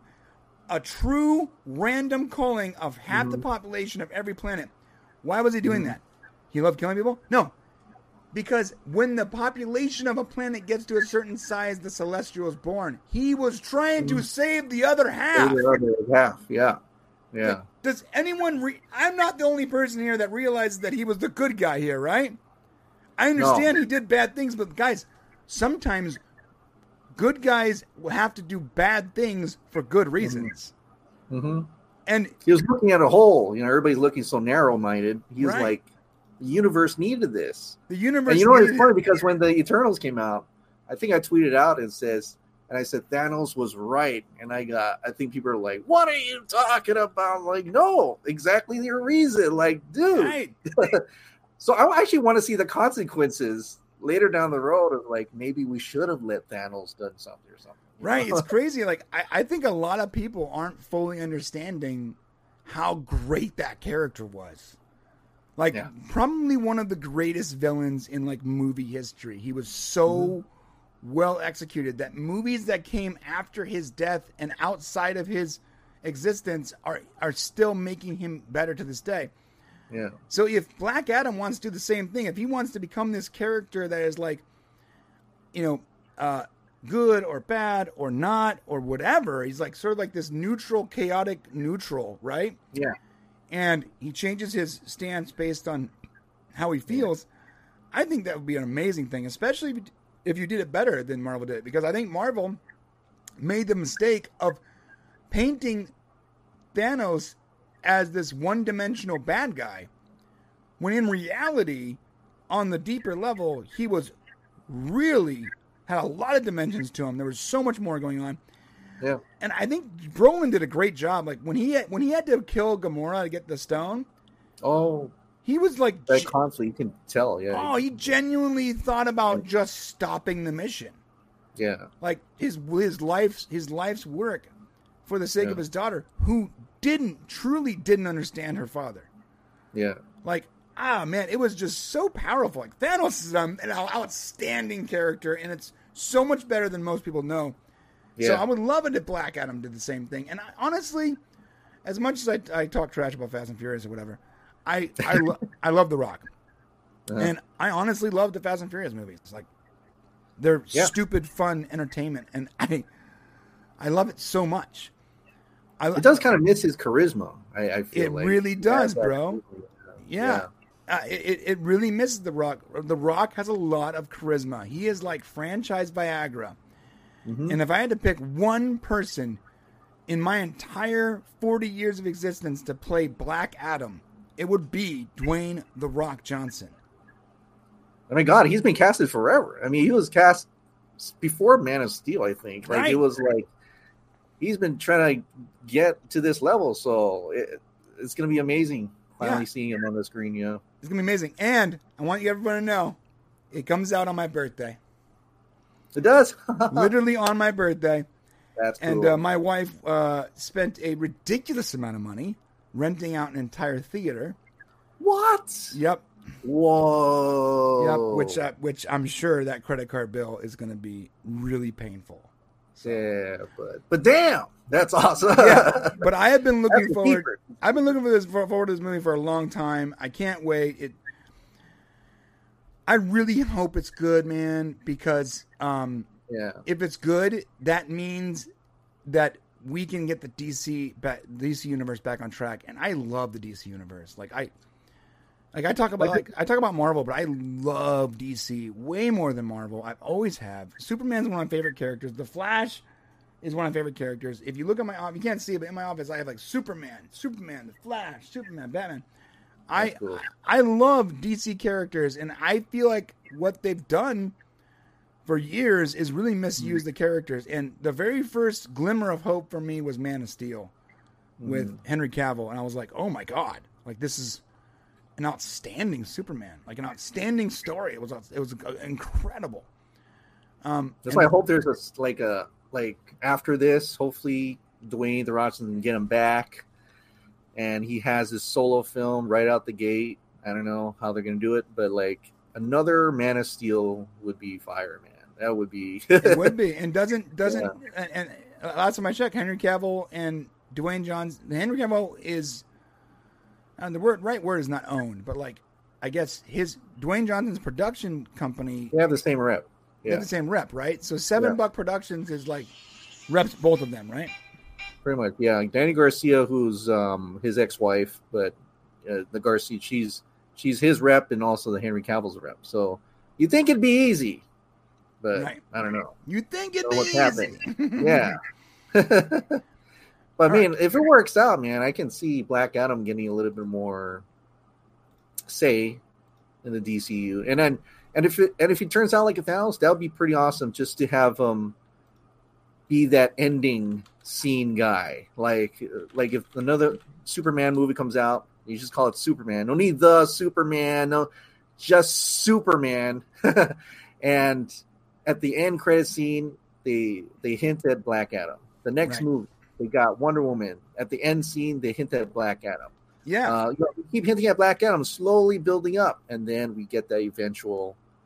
You know, we need to fight Black Adam or something. right. Yeah, But yeah. but got Black it. Adam's not villain. He's like, I was protecting Kahndaq, and now I'm out here, and I feel like the world is wrong. right. There's something about the world, and I need to fix it. And they're like, you know, so I, I hope there is that conflict. I know that's my dream, but I forgot to actually read what he said here about this. Um, I got so excited about talking about Black Adam that I forgot what he said. Oh, So, in, in a recent interview with Games Radar, Johnson discusses the possibility of a crossover between the cinema's two competing universes. In The Rock's mind, the DCU's pantheon of characters is destined to cross paths with those in the MCU. This is what The Rock said. I was about to do his voice. I'm not going to do it. It's not going to work. I am optimistic. Just my nature is optimistic, and especially when it comes to the creative, especially when it comes to movies, and especially when it comes to the pantheon of DC superheroes and supervillains. Across the street, we have the pantheon of superheroes and supervillains of Marvel. To me, they can only exist, but they should, in my mind, cross paths one day. So, just to be clear, that is not a statement of any weight whatsoever. That is just an ultra, ultra optimistic hype man talking about, yeah, why not? That might be fun. yeah, So, like, all the people with all like the, all the like many articles that came out about this, they just really like the, blown out proportion. the headlines. Yeah. Yeah, and to yeah. be fair, we're doing this. I'm doing the same thing. Like, this is going to be a Yeah. clip, okay? I get it, but there's nothing really there, you know? James Gunn said there's something about sim- similar. I think they asked James Gunn, "Hey, would you want to be the Marvel DC crossover?" He's like, "Well, never say never, but you know, Right. but, but, right. Yeah. yeah." All right, well, what do you guys think about this? You're you excited for Black Adam? Are you gonna go watch it in theaters? Are you are you stoked on the on the new path that DC has, or are you just uh, overall superhero crap? Let us know in the comment section below, and on the way down there, hit all the buttons. Moving on. Okay, my friends, this is the pivotal time that we move into the members section. In the members section, we will be talking about uh, the DC and movies that are safe from the Marvel's cancellation acts, the pitch that, that kicked off Strange New Worlds over at Paramount, and we're going to be looking at the trailer for the Addams Family. In fact, I really wanted to save that for the members section because I didn't want to be copyright claimed here. So if you are not a member, it's very simple. It's very quite simple. You can go to popcast.co slash join or hit the link in the description below. Or I'm going to go ahead and paste this in the chat so everyone can see it.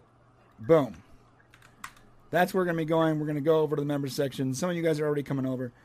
Thank you so much. If you're not a member, that's cool too. These links will be up uh, at some point next week, but you can you can see them now and hang out with us at the members section. And uh, if you do, I appreciate your support. If not, that's it. Have a great day. We'll see you in the members section. The water's real warm because Mike is um, Chris is peeing in the pool. There we go. There's like no way for me to gracefully exit the regular stream. So I always say some awkward stuff about peeing in the pool or something, you know? Yeah. And my brother's always like, Can you stop talking about peeing in the pool? Not rather beautiful. I legitimately don't know what else to say, Shane. I don't know how to how do I like tell everybody uh we're going to the other section. Oh, bye. yeah. Moving on. So- You so- catch them there. You just surprise them. You just, that shock factor just makes them Oh, like, what? And then You're already like, on there. all right, see you the members. Say goodbye. Just click off. I'm out. Out later, later, bro. All right. So let me check the member stream. What's up, Kenneth Hiroshi? How you doing, bros?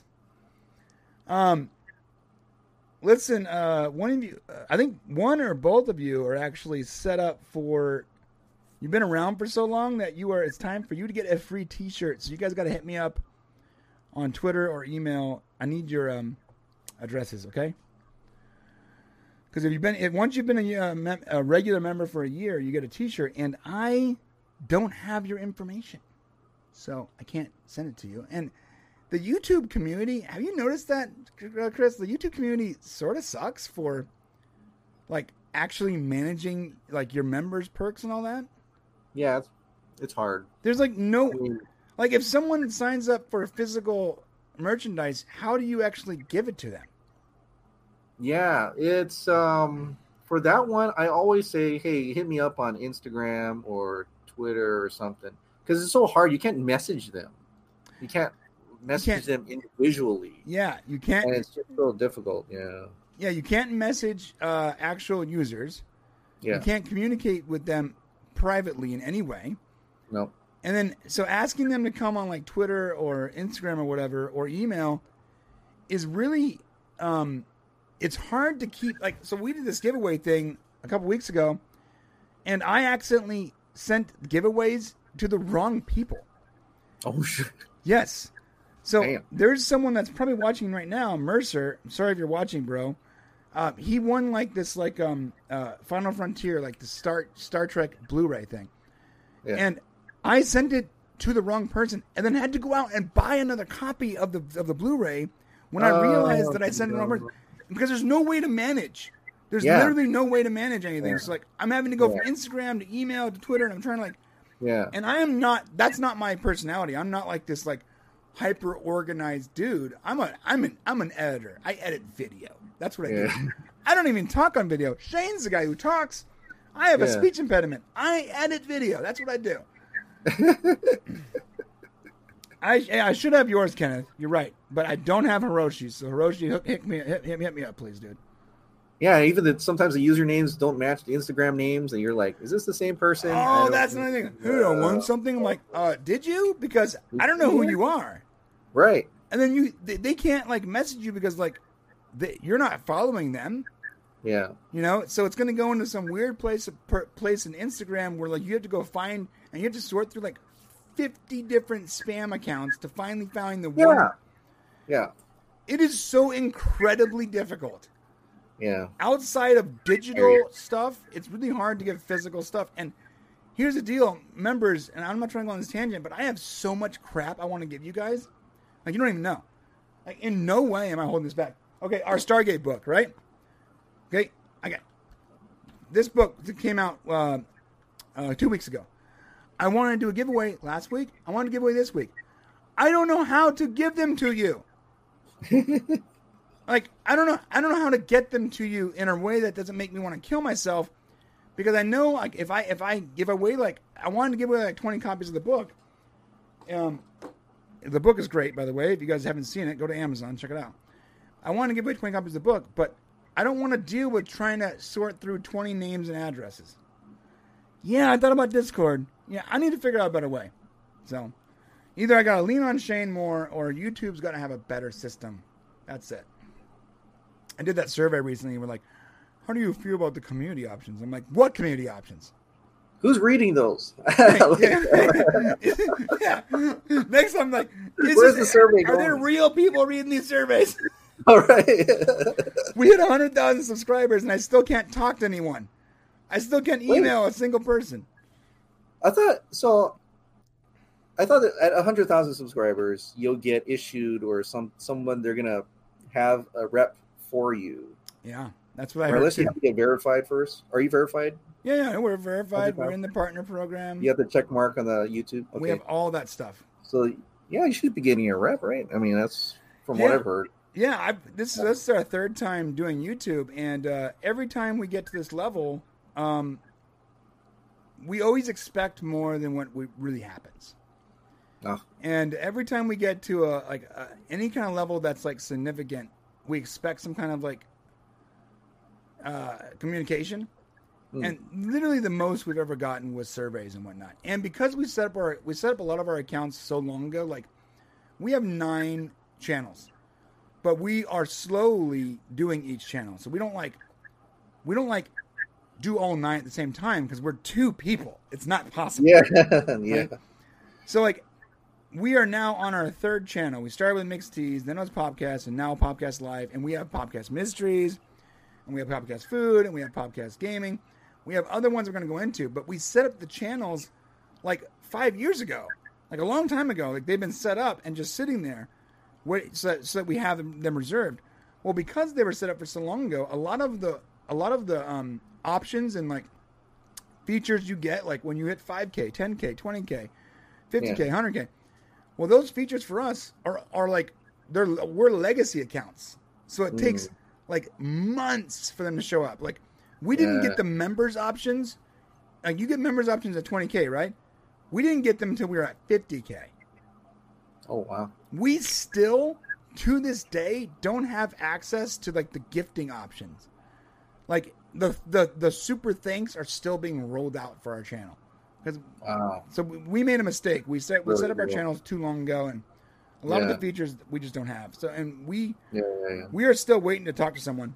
Um, someone one of our friends who has like five hundred thousand subs said um he didn't get he actually didn't get that email about talking to someone personally, and for for a few months after he hit hundred k. So it, it ah, just it takes a while, and we Takes just while. hit hundred k. So Yeah, okay. hopefully it won't happen because we really want to talk to someone. Like, hey, hey, how do we Right? how do we do this? You're not just an AI, right? Oh, for five years, we've been waiting to talk to a real person. Yeah. so many right. questions. Yeah. Like, why when we do a live show do all of our other videos suffer? Literally every time. Okay, let's get into these stories, my dude. All right, this one's this one's right up your alley, and we're gonna burn these real quick.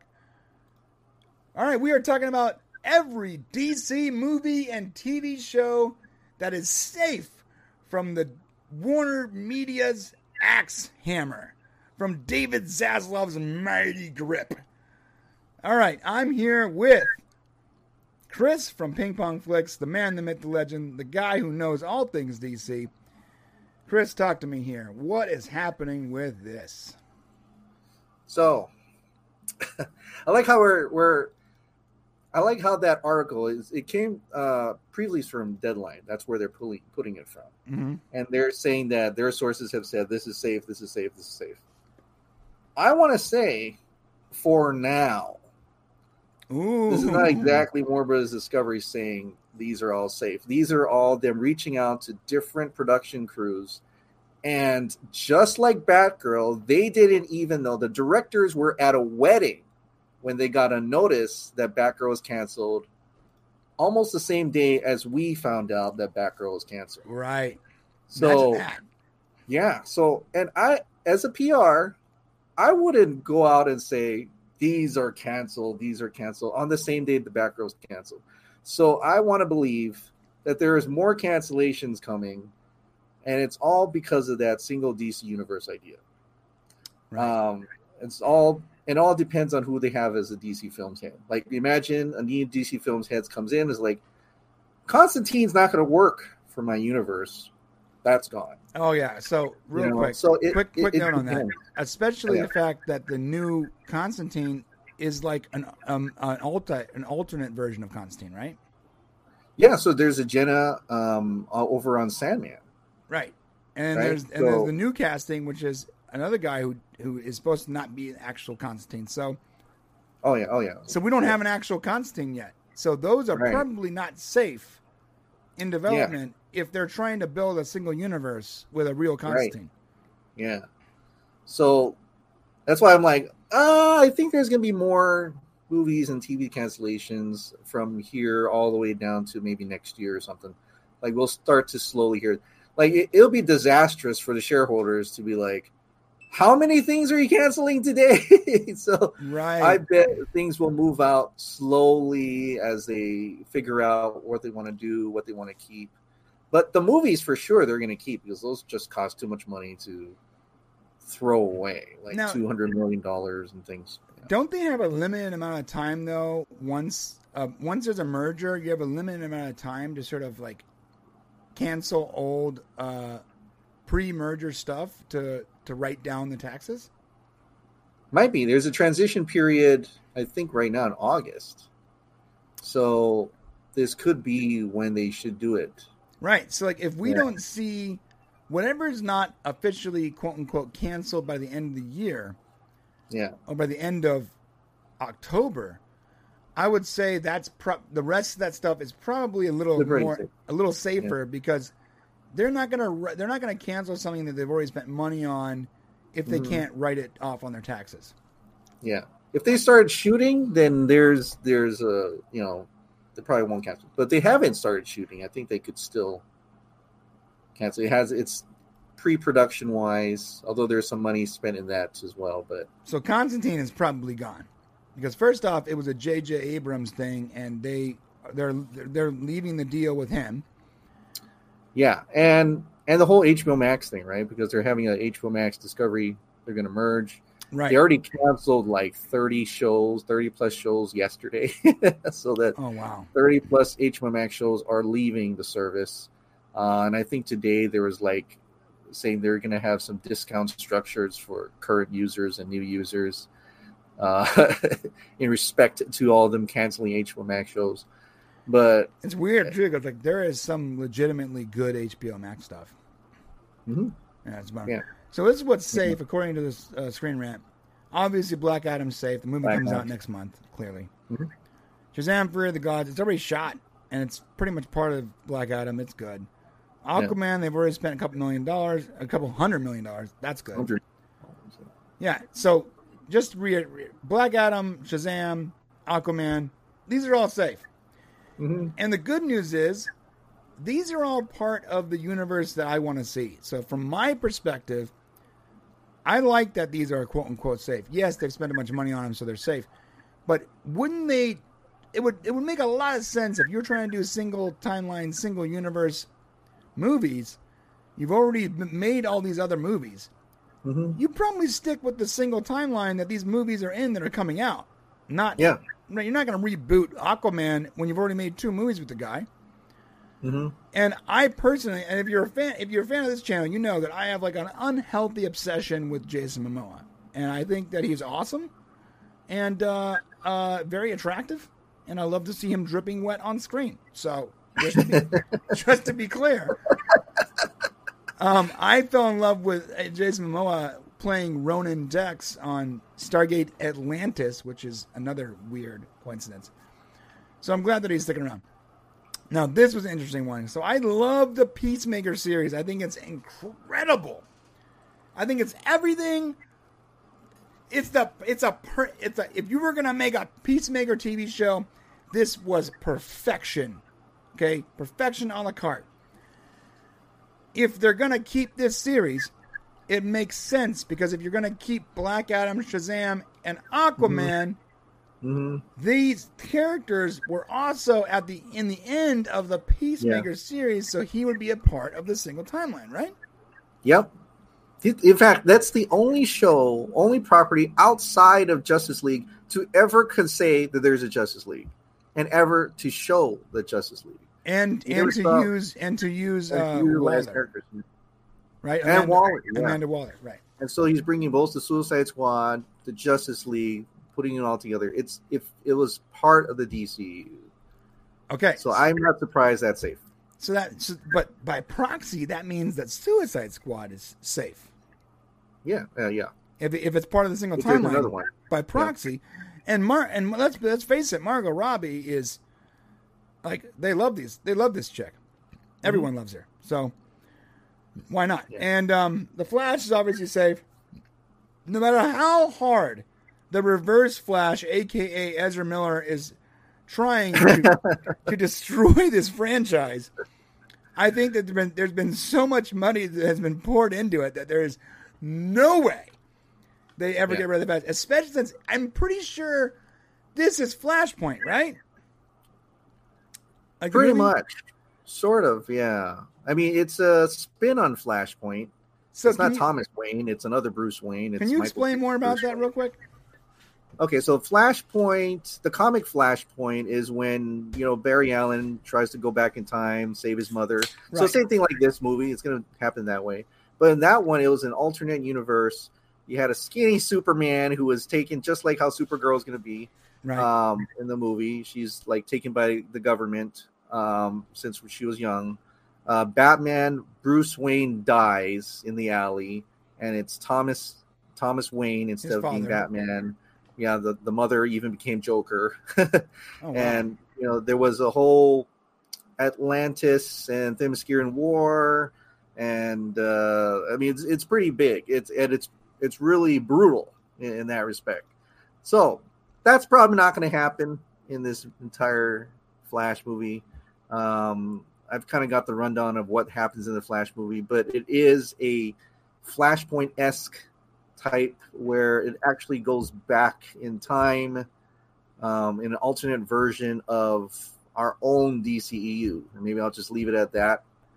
If you go back to the birth of this version of DCU, then you know what I'm talking about. right, right, right. But but there's going to be a new Batman, and I feel like they were trying to, in a way, make a new universe out of this movie that had Michael Keaton as the Batman instead of Ben Affleck as the Batman, and um, you know, Supergirl instead of Henry Cavill Superman. they were trying to like bypass the actors. To, like, trying to bypass. Yeah, so I felt like there was more of a political way of trying to get, you know, to another universe rather than being story wise making sense. right, which is super So- uncool, by the way.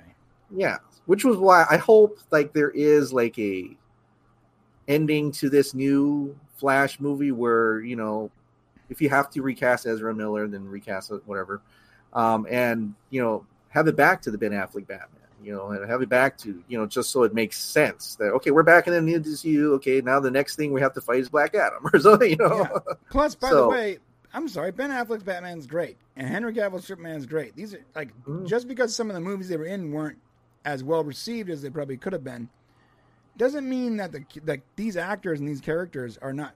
They're really great at those characters. Like they're very Yeah. very good. Yep. And my only issue with Ezra Miller, outside the fact that he's a real life villain, is that he runs weird because he does. Every that that's a re- he does run weird, right?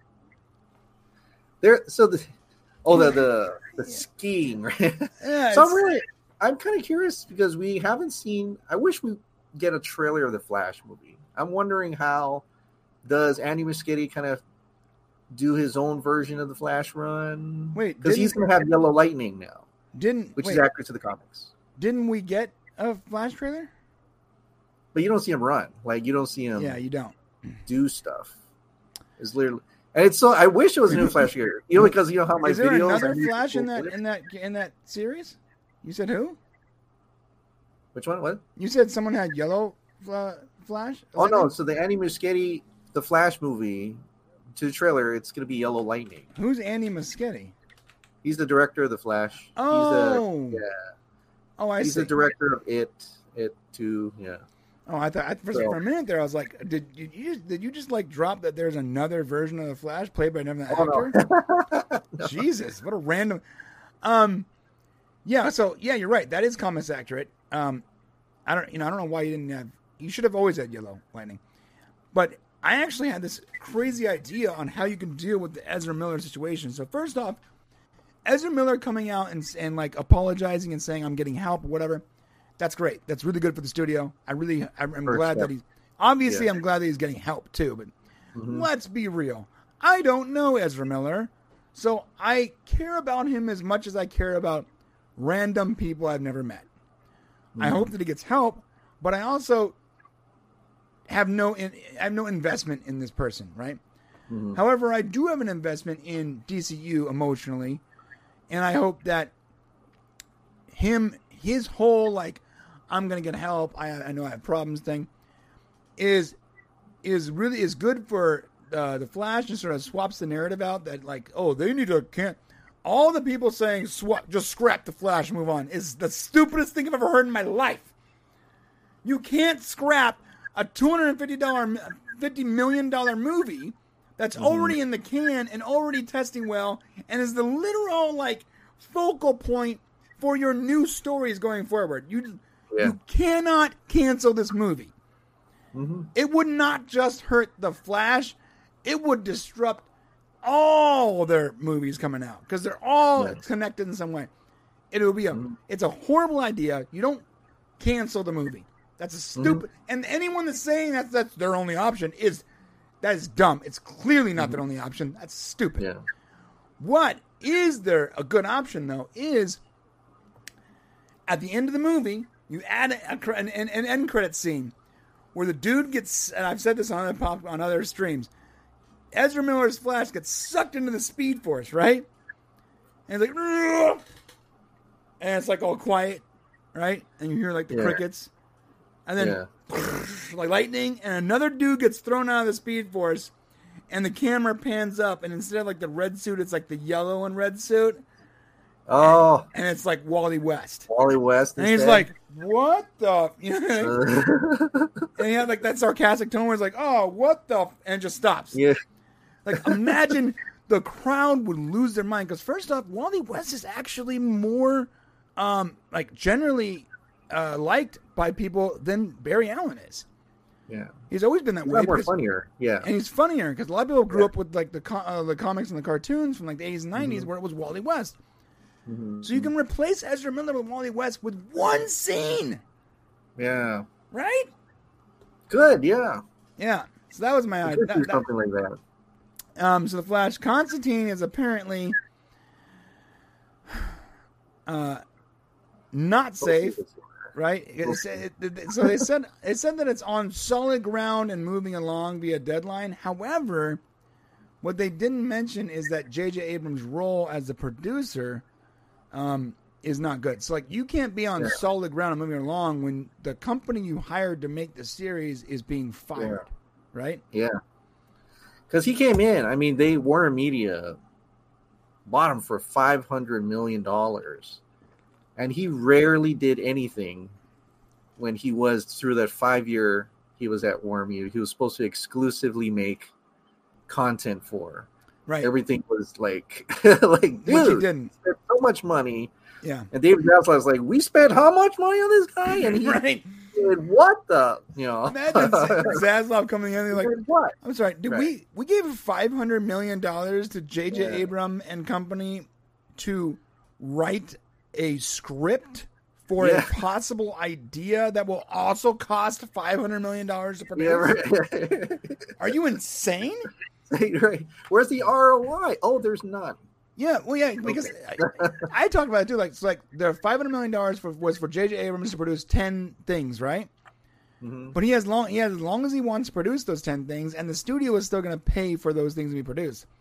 So the ROI would have been so far down the road, Right. especially if every one of his projects were going to cost five hundred million dollars, like Demon De, Demimonde, whatever it was called, was going to yeah. cost. that- yeah. So that that had a projected budget of five hundred million dollars, plus the five hundred million dollars that they already gave him. That would have been like the first project. Basically, had a running cost of a billion dollars for a streaming show. Streaming. service. You need so much subscribers just to get any Right. kind of ROI. Right. So like, let, us be. let's say his next next thing is free and costs nothing to produce. They still are not making money. Let's say let's say the next five things cost nothing to produce. Maybe they start to see a little return on investment. Yeah. Like this, these next nine projects would have to be such a low budget that they probably wouldn't Yes. be remotely successful anyways. It it was such a bad idea. It was terrible. Terrible. Terrible business decision. Yeah. And Zaslav's like, "What? What? Fire this man! yeah, I know. Get this guy out of here!" so Deadline Screen Rant's reporting that Constantine is probably fine because Deadline reported that it's prob- probably fine, but I will disagree Yeah. with this. It is definitely not fine. Yeah. First off, it's not in the single universe. It's using a, it's a, a com- completely different cast, a race swapping and, and or something. This character, and it's coming from the production uh, company of J.J. Abrams, which was just fired. So there's no way is Constantine on solid ground and moving along. That's not factual. Yeah. Because you know, it's like a lot of these articles, there'll be this one line in the article that says Warner Brothers did not give comment. Right. And so you know this is just the the trade trying to ask people around and trying to get their own sources, and it's Right. not actually the- really coming from the studio. And, and to be fair, when Batgirl was canceled, I, like every single person I know was like calling and texting every number they had for Warner at all times, every time. They were all Yeah. trying to get information immediate at the same time. It was a yeah, ma- it was a massive like run for the plate. right. Um, okay, so next project was My Adventures with Superman. No way this is happening. Just so you know, I don't care what anyone says. Um, all the animated stuff is being like completely looked looked Yeah. looked over. So Yeah. even even the very popular Harley Quinn is being canceled. So there's no way it's happening anymore. No more animated stuff for a while. Young Justice is not even getting re- re- renewed. Yeah. you know, and, If and- Young Justice is not getting removed, I don't get. There is no cartoon because that is that Yeah. is that is one of the most honest Yeah. to goodness like DC cartoons there are. yeah, so Um, Titans, probably w- w- a li- maybe one more, but maybe one more because it was already mostly shot. It Yeah. goes. However, it's been confirmed that the show is safe and that seasons four will continue in HBO Max. No, no, yes. Season yeah, if it didn't shoot yet, yeah, seasons four might continue, but Yeah. there is no season five. yeah, So like if they if they don't if they didn't close this up, it ain't happening. Just just to be No. clear, there is no more Titans after this next season that is almost pretty much done. Just to Yeah. be clear, I'm sorry. There's just it's, there's not. I don't care anyone says. Mhm. And I like how a lot of these they have dates. Like I think someone listed on Twitter like the dates of these things that were gonna film or gonna be renewed. It's all listed in 2023, so you know that there is a huge time from now what- October or whatever Right. that these may not continue. They're just pushing the date out to 2023 just in case, but it may Yeah. not happen. So Harley Quinn, we just talked about that. Um, season three finally aired. There is season four. There is. Yeah. The reason why there's season four is because the contracts for all the vo- voices and everything is is is solid. Like these are existing contracts, and to cancel them would just be super petty because it cost them pennies to make this show. They've already been paid, so all the only real cost involved with a season four is the additional animation and writing. So mm-hmm. The work is a lot of the work has already been paid for. Um, so of course it's getting a season four, and it should. It's a great show. Um, but I, I highly doubt there is any season five because they were very clear that animation would not be something they focus on until their actual universe is taken care of. Yeah. There is no Black Canary. I don't care what anyone says. This is never happening. I love. I love this. Another planned uh, HBO Max release was considered in jeopardy, but it's been confirmed that the Black Canary movie is still moving ahead. Eh. Nope. Sorry. First up, uh, Jurnee Smollett is not going to be Black Canary. There will be. Well, there is not a Black Canary. This is not happening. Three spokesperson for Warner Brothers has confirmed the film is, is still going ahead, and there is still no announced release date because it's not happening. Let's be clear. This movie is not, guys.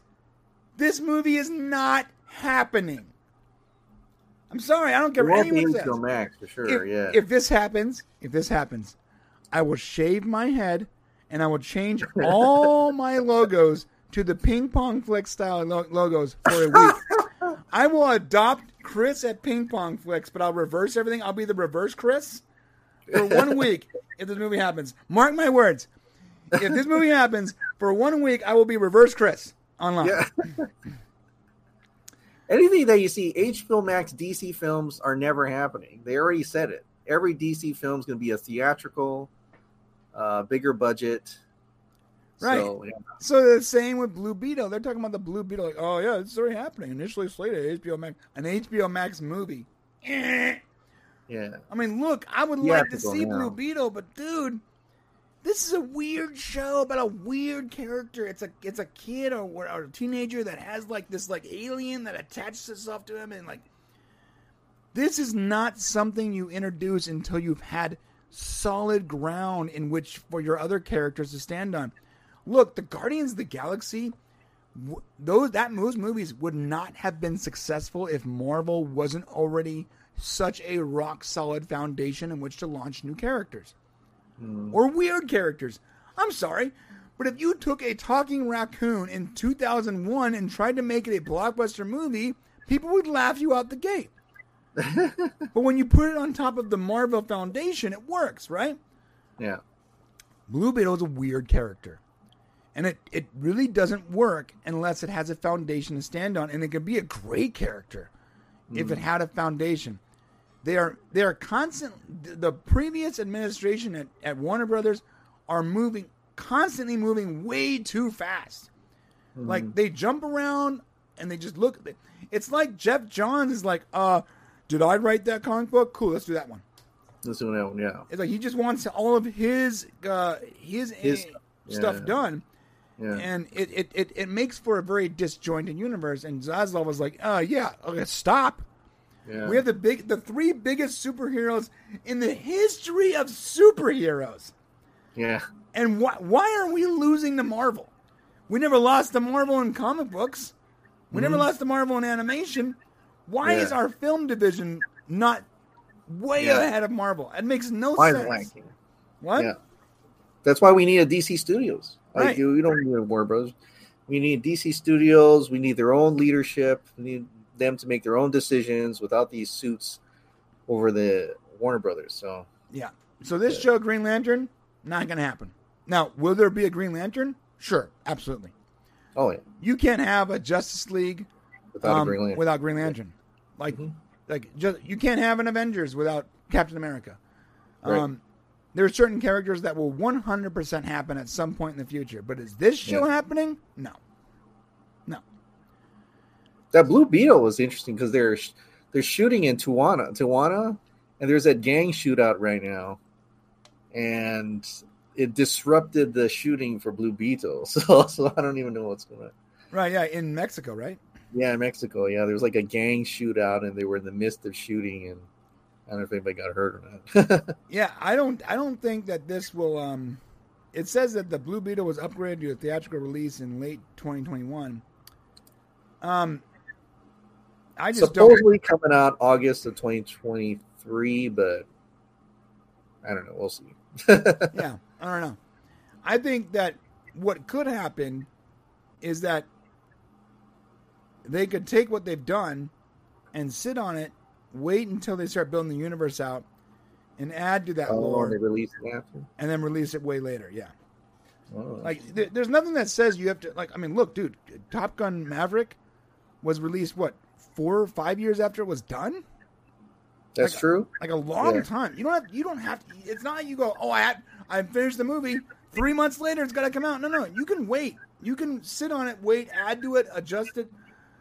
I mean, I mean, it's fine. So I would like to see Yeah. it, but I don't think it's gonna happen. I don't think. Mm. I don't think Green Lantern's gonna happen. Definitely no, no Green Lantern show. So all this, all this except for these top four things are pretty much gone. Just so you guys know. I don't. I mean, I'm not the expert, but from my opinion, based on what I know about about what's going on, there's no way Black Canary happens. None. I mean, I would literally bet on it. Like, I would, I would bet, I would bet an appendage on it. Like, at least a pinky toe. Yeah. I mean, Birds of Prey didn't do well at the box office. No, it didn't. Know, it didn't do well at the box office. It didn't even do well too much in digital. So it's like, if I was David Zaslav and he, you know, and he's a money guy, right? He's he's going back to the basics. It's like you gotta get the Batman, Superman, Wonder Woman's, man. Let's not get to these second tier, second tier, third tier, fourth tier yet. You Right. know, we're not there yet. So Yeah, I agree with that, dude. Yeah. All right, well, let us know in the comment section when you guys think. On the way to the comment section, um, hit that all the buttons, like, subscribe, alerts, blah blah blah. Also, you can check out Mike at Ping Pong Flix. Links in the description below. Moving on.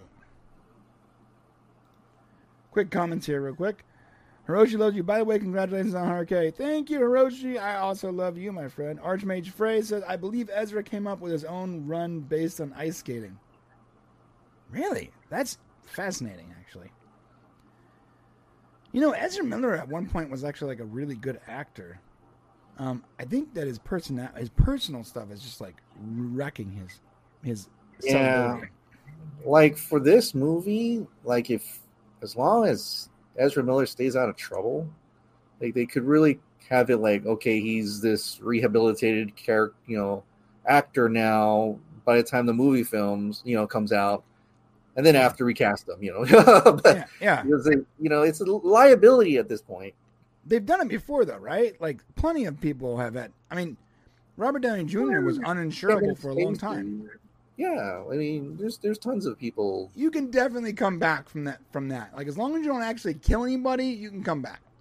Yeah, I mean, to be honest, I think you can actually kill someone in, Hollywood and get away with it because yeah, because even like Hugh Grant got into some stuff. And, yeah, yeah. Hugh Grant like uh like beat up a, a yeah, trans trans transsexual prostitute or something, yeah. and it was like on camera.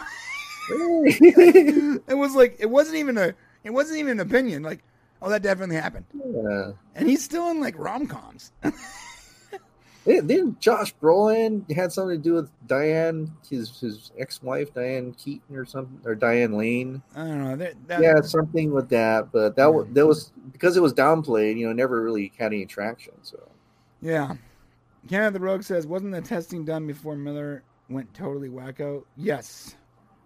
Yeah, the testing for the movie, the movie's already done. So like, we're we're seeing the testing for the movie, not for yeah, not for Crazy Ezra. Archmage also said, only issue with holding it is the kid playing Blue Beetle would age. Oh yeah, that's true. But he's not. I mean, he's like a late teenager. He's not like a seven year old. He's like a teenager. It's like might work. yeah. It's that kid from Karate Kid, Cobra Kai. Oh, is that him? Awesome series. I do. I love Cobra Kai. Yeah. Dark Knight, what's up, bro? Hey guys. Okay, moving on to uh we're gonna talk about switch, switch it up real quick. We're gonna go to Star Trek for a second. You like Star Trek, Mike, uh, Chris? I haven't really watched too much. I've seen the movies. I've seen Generations. Um, Strange Worlds. Is that like Captain Kirk again, or is it Chris? So, Is it so Pike? Strange Which New Worlds is um before Kirk.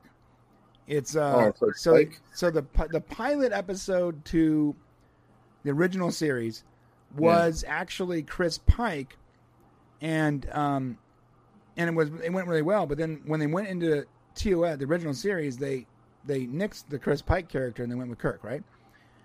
So this was saying, okay, well, what happened in the ten years leading up to the original series with Chris Pike and his first officer Spock and whatever? And to be fair, this show is actually phenomenal. Hmm. Um, it's really good, and we're gonna get into it right now. Um, Okay. If you haven't seen it, you you would you would actually really enjoy it. Like it's it's real science fiction. It's not like weird like the modern day science fiction is really rough. This is not. We're talking about Strange New Worlds and the pitch that changed the path for Star Trek. And I'm here with a, a little bit of a Trekkie uh, version. Chris is not a big Trekkie. He's watched the movies. He knows a little bit about the series, but he's he's not really an in, ingrained into the Trek ecosystem the way we, we are. So I get to tell you this, Mike. I mean, sorry, Chris. I get to tell you this. Strange New Worlds, if you like science fiction, Strange New Worlds is some of the best science fiction I have seen in years. Oh, cool. It is not modern. It doesn't have this weird approach to science fiction where it's got to wrap everything in some kind of virtual virtual virtue signaling checkbox. It's Mhm. classic sci-fi, and the reason it's classic sci-fi is this brilliant pitch. The pitch. Oh, I'm sorry. I didn't realize Peacemaker's like, hey, Peacemaker was there. Let me change Peacemaker to a more. uh There we go. Star Trek. There you There we go. Um, the pitch for Strange New Worlds was a thing of simple beauty because this is what they said. Star Trek Strange New Worlds feels like it's a miracle. It's a Star Trek series in the age of streaming that is not only appealing to fans of the franchise, but has caused a whole new generation of fans to fall in love with the adventures of the USS Enterprise. The series is both a delightful throwback and something new, mixed mixing the things that made the original series shine with bigger budgets, sharper special effects, and a perfectly picked cast. I agree. Now, the pitch. The pitch for the series was brilliant. They were trying to figure out how to do Strange New Worlds. The fans want Christopher Pike. They loved him at the end of Discovery Season 2. We need to make a new show called Strange New Worlds that follows the Pike character. hmm The executive producer and co-showrunner Henry Alonso Myers was on hand to accept the awards, and he shared some deep details on how the Strange New World team managed to show their love and respect for the series without becoming pure fan service. He said, "Why don't we just do Star Trek?" You understand how brilliant this is? The Yeah. pitch for Strange New Worlds was, "Hey guys, I got an idea. I got an idea. Ready? Just do Star Trek. We should just do Star Trek."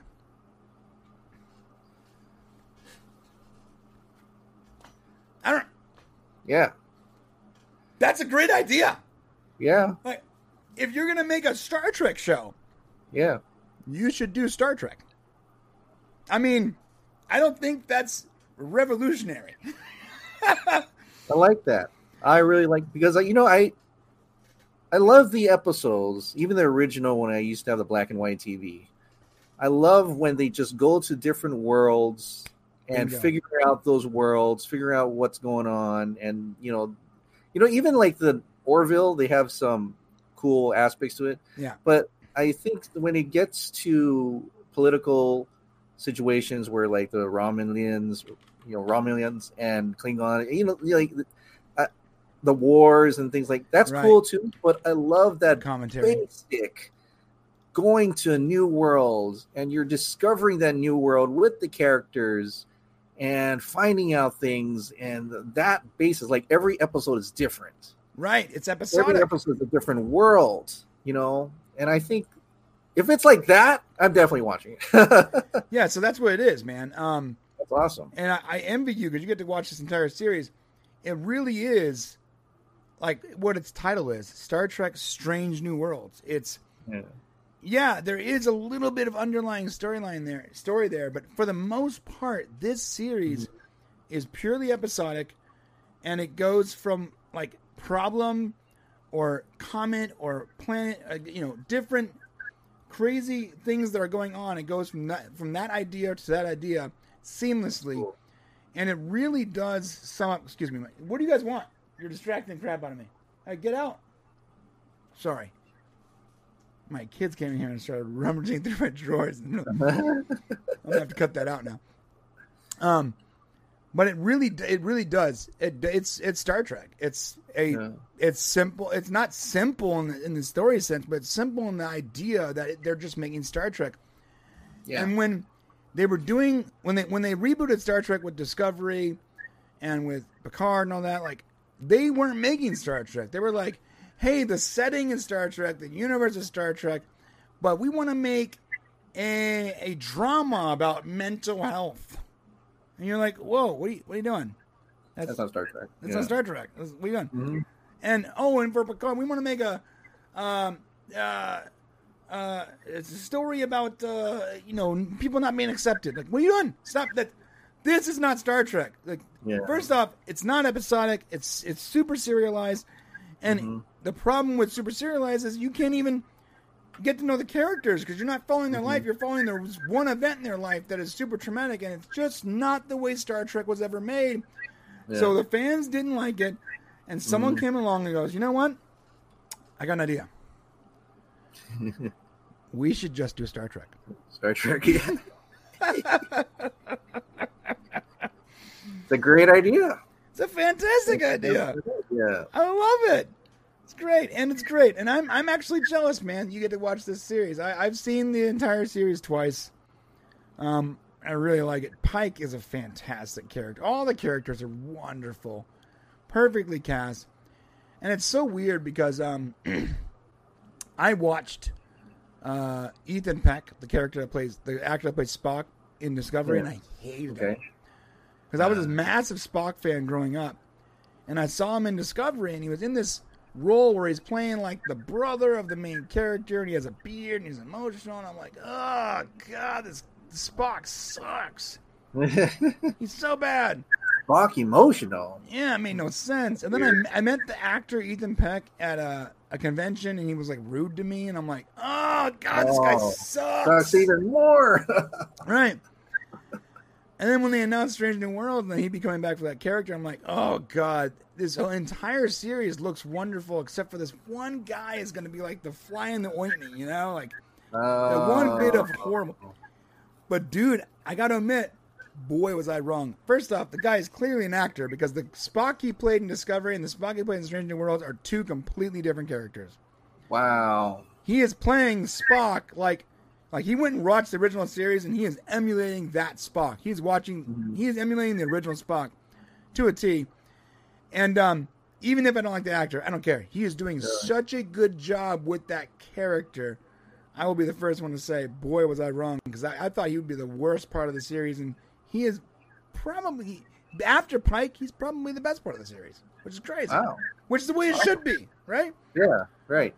Um, yeah, so I'm jealous, man. You get to watch this series if you have Paramount. Paramount Plus is super cheap. You can get a free trial for like two weeks and just binge, binge watch it. That's what Two weeks. That's nothing. I can do that. Everyone always goes like, "Well, I don't really want to pay for a streaming service." I'm like, "Oh, yeah, uh, free trials, bro. yeah. Yeah. Yeah, you don't gotta Yeah. like really invest here. Like, get a free trial. Just go for it. like, you know what a free trial costs? Oh, an email account. Oh, Yeah. guys, email accounts are free. Right. Just, And you just you just, as know. long as you cancel right before it ends, you Right, right. That's the way they get you. Like, they don't send you any notifications. You know. yeah. right? They want they want to want they want you to forget about it. And then the second Right. your membership, they're like, "Oh, hey, by the way, we have all this stuff you got to check out." Yeah. Yeah, it's it's Fourteen ninety nine later. I, I have I literally have every streaming service, and everyone started off as a free trial, and I just didn't cancel it. oh. Anyway, so that is the story, everybody. Uh, what do you guys think? Hit that comment section. Is it a genius or is it just common sense to say, "Hey guys, I got an idea.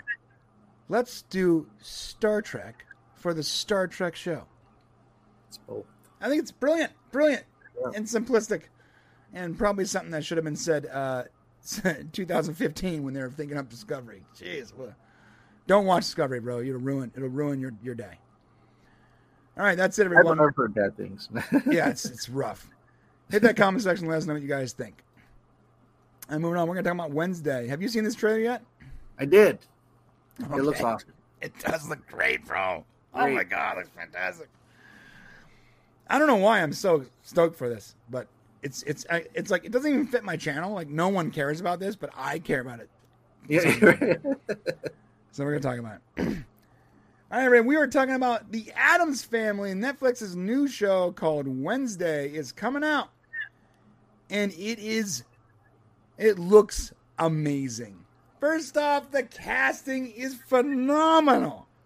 She's perfect. She, yes, Jenna Jenna Ortega is playing the series lead Wednesday, and she is perfect. I have, I don't have anything better to say about it. It- it's, she's perfect. Okay, let's Mhm. just let me just show you Jenna Ortega real quick. Oh, here, I can actually show you on the screen here. Down to that resting bitch face and that small Yep. smile. that just like Yeah, It's perfect. yeah. So this is what she looks like. I actually got a nice PNG here. Look how creepy that is. it's just the eyes. Make it smaller. Um, this is what she looks like. She is literally like just perfect for this role. Yeah. Um, the the actual actress is here. Not that guy. Oh. This is Jenna Ortega.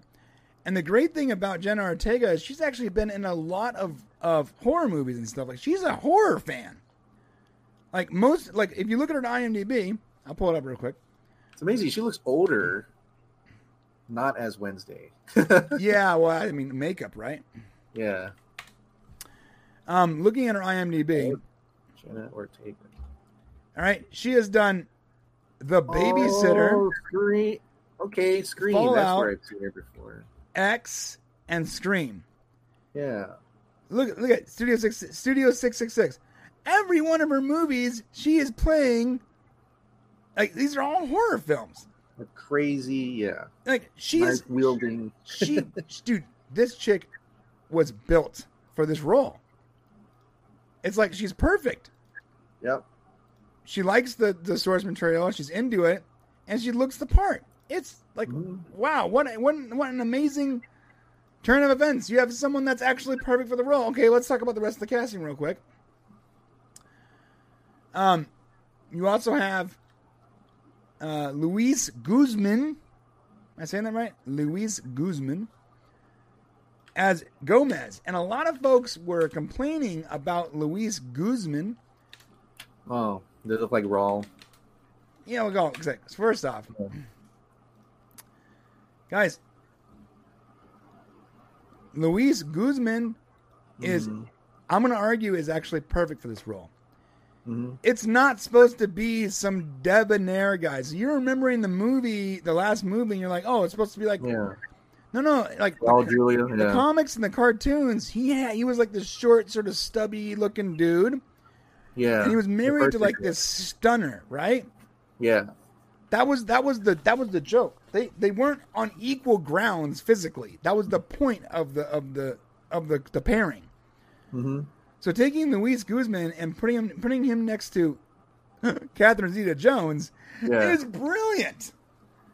It's brilliant, bro. I'm sorry. Cat- dichotomy. Yeah. Yeah. What'd you say? No, that dichotomy of them together is just Right. like it. It does. I don't. know- I don't know why people have a problem with that. I don't know because I remember the cartoons too, and he was, you know, on wider side, not the the skinnier version. Right. He was supposed to be Yeah. sort of wider and shorter and like yes, Yeah. it's supposed to like you said, like, it's supposed to be a, a there's supposed to be a difference. Yeah. just just because you watch the movies and you're like, oh, I liked the movies when I was young. That's what's supposed to. No, no, that that was their interpretation, and Yeah. I would argue probably the wrong interpre- interpretation. That was the Hollywood studio interpretation of the character. Yeah. So this is perfect casting, Yeah. in my opinion, and Mhm. I think Jenna Ortega is perfect casting. And as far as the other character goes, this might be unpopular, but I don't really care very much about the boy. Um, I don't. I didn't. I never really cared about the character as long as he's not like, you know, some like Chad or something. Like, you just gotta make a little nerdy Yeah. kid, and you're good to go. Yeah. You know. Um. So There's a rumor about Uncle Fester though, huh? yeah, what was that? Um, well, just recently, I think a couple scoopers are saying it's someone, an A-lister that has been you've seen in courts recently, and so Tim Burton. I'm thinking it may be Johnny Depp. Johnny Depp. Interesting. That'd be nuts. That'll be like, whoa. Interesting. Okay, let's look at this real quick. Um, yeah. So originally he was played by uh, oh man, Doc Brown was his name. Uh, I'm always forgetting the name. Uh, the guy who played Doc Brown, Christopher Lloyd. He was played by Christopher Lloyd, so he's not going to reprise his role because the guy is like you know, 98 years old or some nonsense. He's old, Yeah. uh, or 83 years, years old.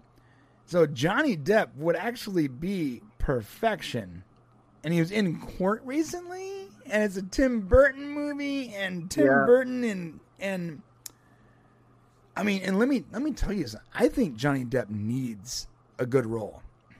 yeah. He needs a role where he can cut his teeth and remind everyone that he's like fun and talented and zany. Actor, yeah. You Mhm. know, because let's face it, bro, like when all this stuff happened, he was really sort of removed from like all the big projects. Yeah. He needs something that to remind everyone how fun he is because he's a fun dude. He's not like a phenomenal actor or whatever, but he's a fun guy. He's a fun actor. Right. Right. So I really hope this happens. Um, I really do, and I'm I'm actually excited for this. I think Catherine Zeta, Catherine Zeta Jones is stunning. I've I've literally had a crush on her since I was like in puberty. You know, hmm um, I think Luis Guzman is hilarious. I think he's hilarious. I've always thought he was funny. I think this new casting for uh, Jenna Ortega is perfect hmm in her personal life. She's su- she's not just playing a character that she is perfectly suited for, but I think that she is actually that character in real life. Yeah. Look at all the movies she's in; they're all horror flicks. All of her social media, they're all about horror, this and fun. Yeah. She's like she's like the definition She's of like a that. '90s screen queen, dude. right. Right. Perfect, perfect. Mm-hmm. In every way, there's gonna be No fair- one's complaining. No one's complaining about her at all. No, Like they're, they're all complaining about nobody's saying, "Oh, it's not like Christina Ricci." Or, no, she's like, "That's Wednesday." Yeah. Well, then also Christina Ricci is actually in. She's in the thing too. She's in it, yeah. but as what? There's no cat. There's no. There's no mention of what she's playing. Some people were. I found some hilarious tweets. Were like, "What if she's Uncle Fester?" Oh, I wouldn't like that. I don't know. I don't think so. But No, I. I'm actually on that. sa- It but- ha. It literally has Could to happen. be Johnny Depp now. yeah, Has to be. It has to be Johnny Depp. He would be perfect in that role. Like Uncle Fester was a weirdo, bro. yeah, Like he was weird. Yeah. That it would be perfect, and it, yeah, it, it It just him, yeah. it matches up too well. It has to be. It has to be. Yeah. Yeah, it has to be him. Um, I can't wait to see that happen. I can't wait to see it. I, I I, can't wait to see that happen. everyone's gonna lose their minds too when when he when he gonna comes out. minds, but Twitter's gonna lose their minds, but it's gonna be Oh, like he's gonna be it's gonna break numbers. It's gonna break numbers on Netflix. Oh yeah, yeah, yeah. Twitter's gonna the lose most their. watched episode when Johnny I Depp. can't believe Johnny Depp is in this movie. Yeah, right. Ah! Yeah. right? All right, calm down, to see that. I can't wait to see the Yeah. At some point, everyone everyone Yeah. realizes that Twitter is not a real place. Yeah. It's not a physical place. No one really Just cares. watch that Dave Chappelle show. You know, he'll tell you. Um, Dave Dave Chappelle show. Yeah. He said that on Dave Chappelle, um, the last one, I think. Twitter's not a real place. Oh, his stand up stand up special. Yeah, yeah. Yeah, yeah, yeah. Twitter's not a real place. He did say that. Yeah, Yeah. Yeah. That was actually, unfortunately, that was uh the version you saw where he said that is not the version available anymore on Netflix. Why? What? They cut out you a bunch of stuff because the trans. No. Oh Yeah. man. Even the story about his friend Daphne or whatever, the the who's a trans woman. I don't know exactly what they cut out, but they cut out a bunch of stuff that trans people had a problem with. Super unfortunate. Oh, I thought they were really backing him up. I don't know. I don't know. It's really unfortunate because, um, to be honest, that the whole thing was not anti-trans. Um, if anything, it was pro-trans. Like it It painted, was. it painted the whole thing in a really positive light, Yeah, and it explained like the humanity of it versus like the checkbox. Like this was like a human person that he cared for. Um, Yeah, it was actually really ridiculously heartfelt, and there wasn't a whole lot of con.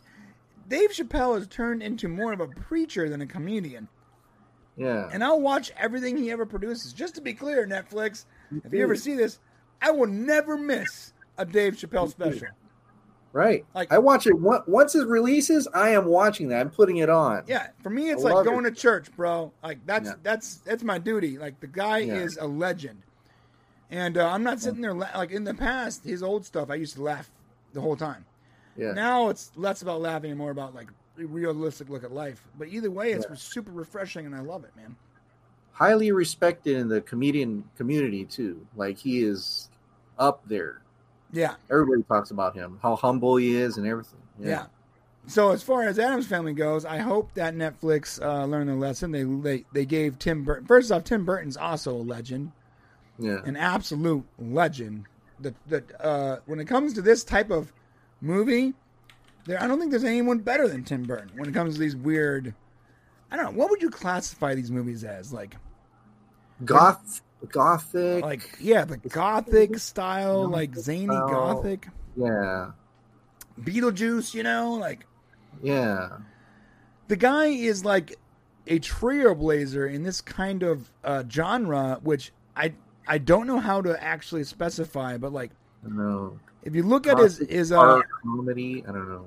Yeah, like like yeah, it's like almost like gothic horror comedy. He did Edward Scissorhands with Mhm. Johnny Depp, Find out. Frankenweenie, The Corpse Bride, Sweeney Yeah. Todd, Beetlejuice, Yeah. um, Alice looking to, look, looking like he's done a lot of stuff actually with Mhm. it. It has to be. It literally has to be Johnny Depp.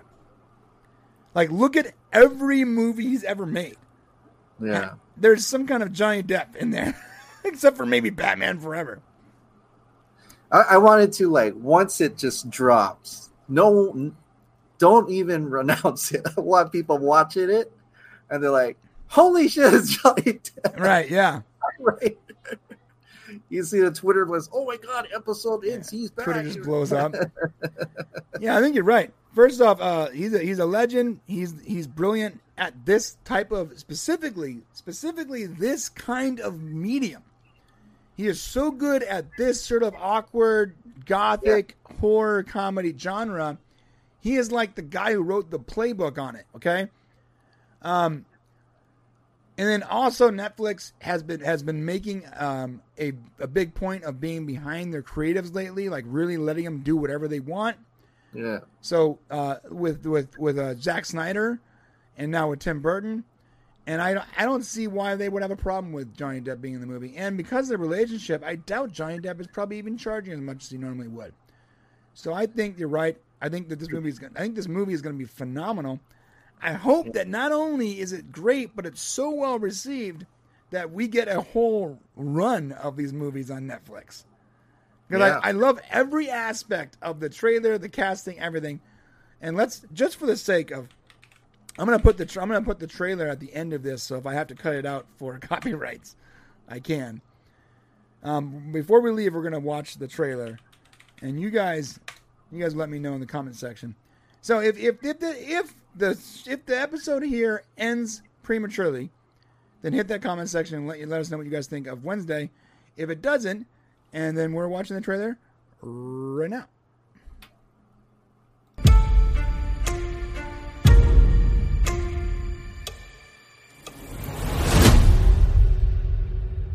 Wolf Leap.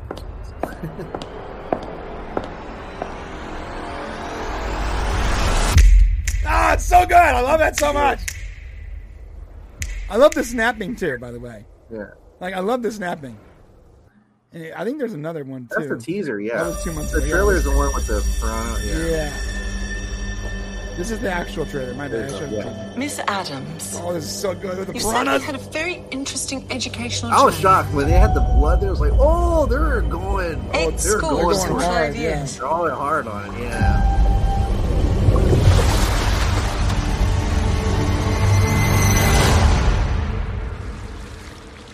Hey, freak. Gosh, she looks so This is a close practice. She looks so perfect for this role. The only person who gets to torture my brother is me. Oh, I love this so much. Oh, dude. Okay. and the music they're playing. Oh, it's just a oh, it's just a real quick, okay? Because his music is like perfection. It's literally perfect for this. I actually have this on my playlist. It's um.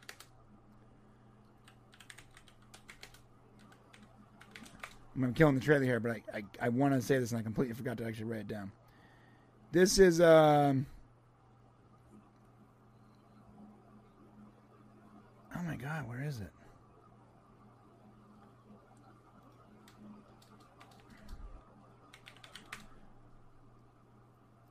Oh, okay.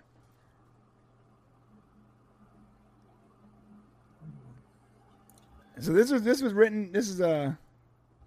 Oh my god. I'm I'm murdering this. I can't say this person's name. Ah. Okay. Anyways, the song that we're about to play is in also season two of Picard, and it's a French song by a French singer, and I can't find the freaking track right now on on my cha- on my on my playlist, but it's literally perfect. It's a perfect soundtrack, perfect song for this particular point in the trailer. So let's go back to that. Sorry for interrupting.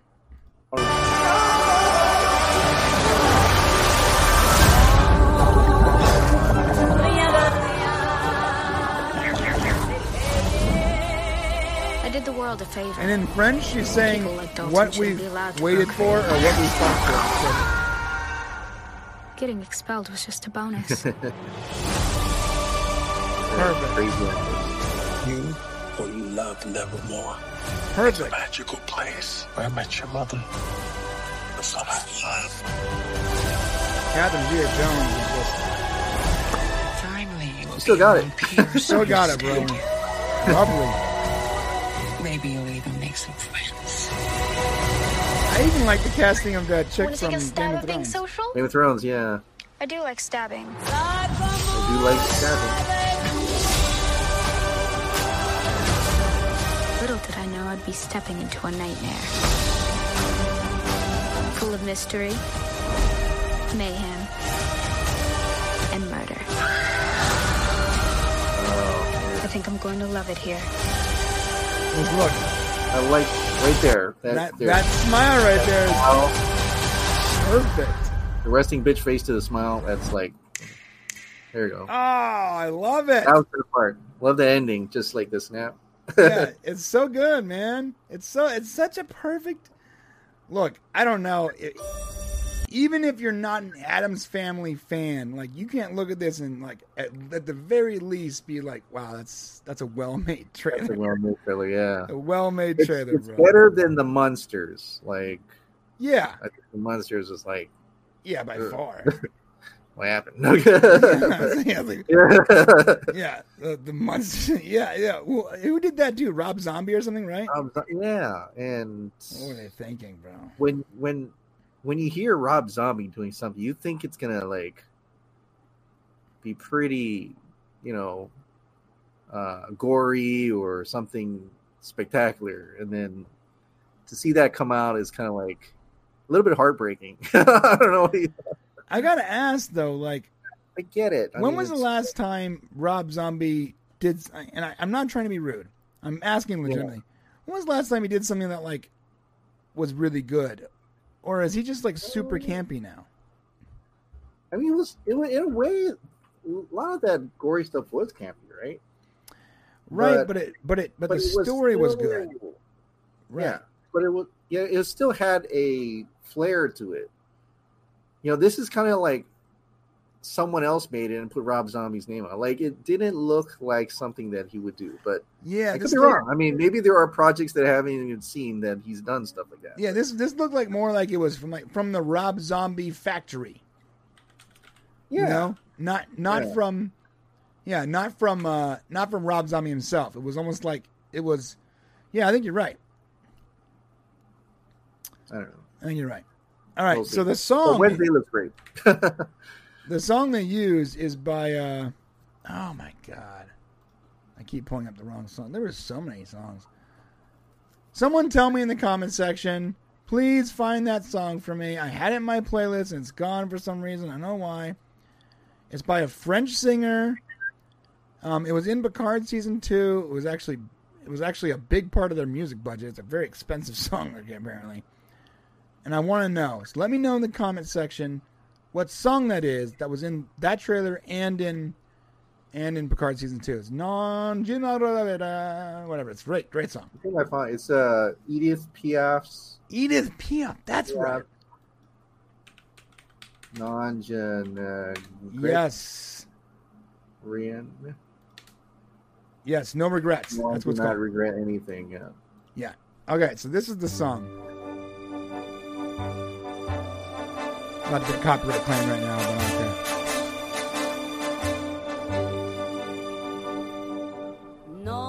care. Okay, so let me clear it clear. As someone who edits for a living, this is my job, right? Um, trailers, trailer music is very special. It's not like regular music. First off, trailer music is generally short. It's probably around one to two minutes, right? Yeah. Also, there are a lot of areas where the music will stop and start, or false start, or crescendo and come down and come back up, and it always ends on a big note. Most good trailer music follows this very sort of formulaic, formulaic uh, structure. This song, produced a million years ago, I don't know, has the exact forma- formulaic structure as almost every trailer song ever for every blockbuster. Right? Watch this. It literally builds up. Right? And at one point it drops down, it drops down to nothing, and it's like dun, dun, dun, dun, ah, da, da, da. It's literally like a trailer song before there were trailer Use songs. the trailer songs. Yeah. That's why they use it. And that's why it's it's used in like every one of these. Like, and it's great. It's great. Great, great music.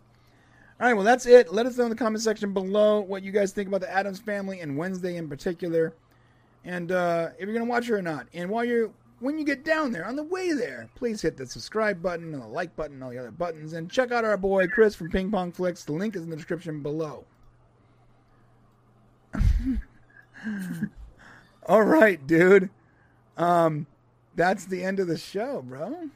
cool. Thanks for having me. I, I appreciate. Is there anything you specifically want, like in like the descriptions or anything like that? Uh, no, just my channel. It's, it's fine. It's cool. Okay. Yeah, Yeah. Archmage. I'm sorry, I should have checked chat. You, lit- he literally told me the name of the song like ten minutes ago. You did. Oh. Thanks, man. oh well. All right, well, listen, uh, great show. Thank you, Chris, for being on, my bro. I thank you for taking this time with me. It actually went longer than I expected it to, but I really appreciate it. And um, For having me, Brian. We're gonna wrap this up. View uh, members, thank you so much for being here. Uh, a lot of these clips are gonna go out next week, so th- be on look for look out for that. And we have a video releasing on uh, Monday or Tuesday, so about Prime videos. Be on the lookout for that. Love you guys all, and we'll see you guys tomorrow.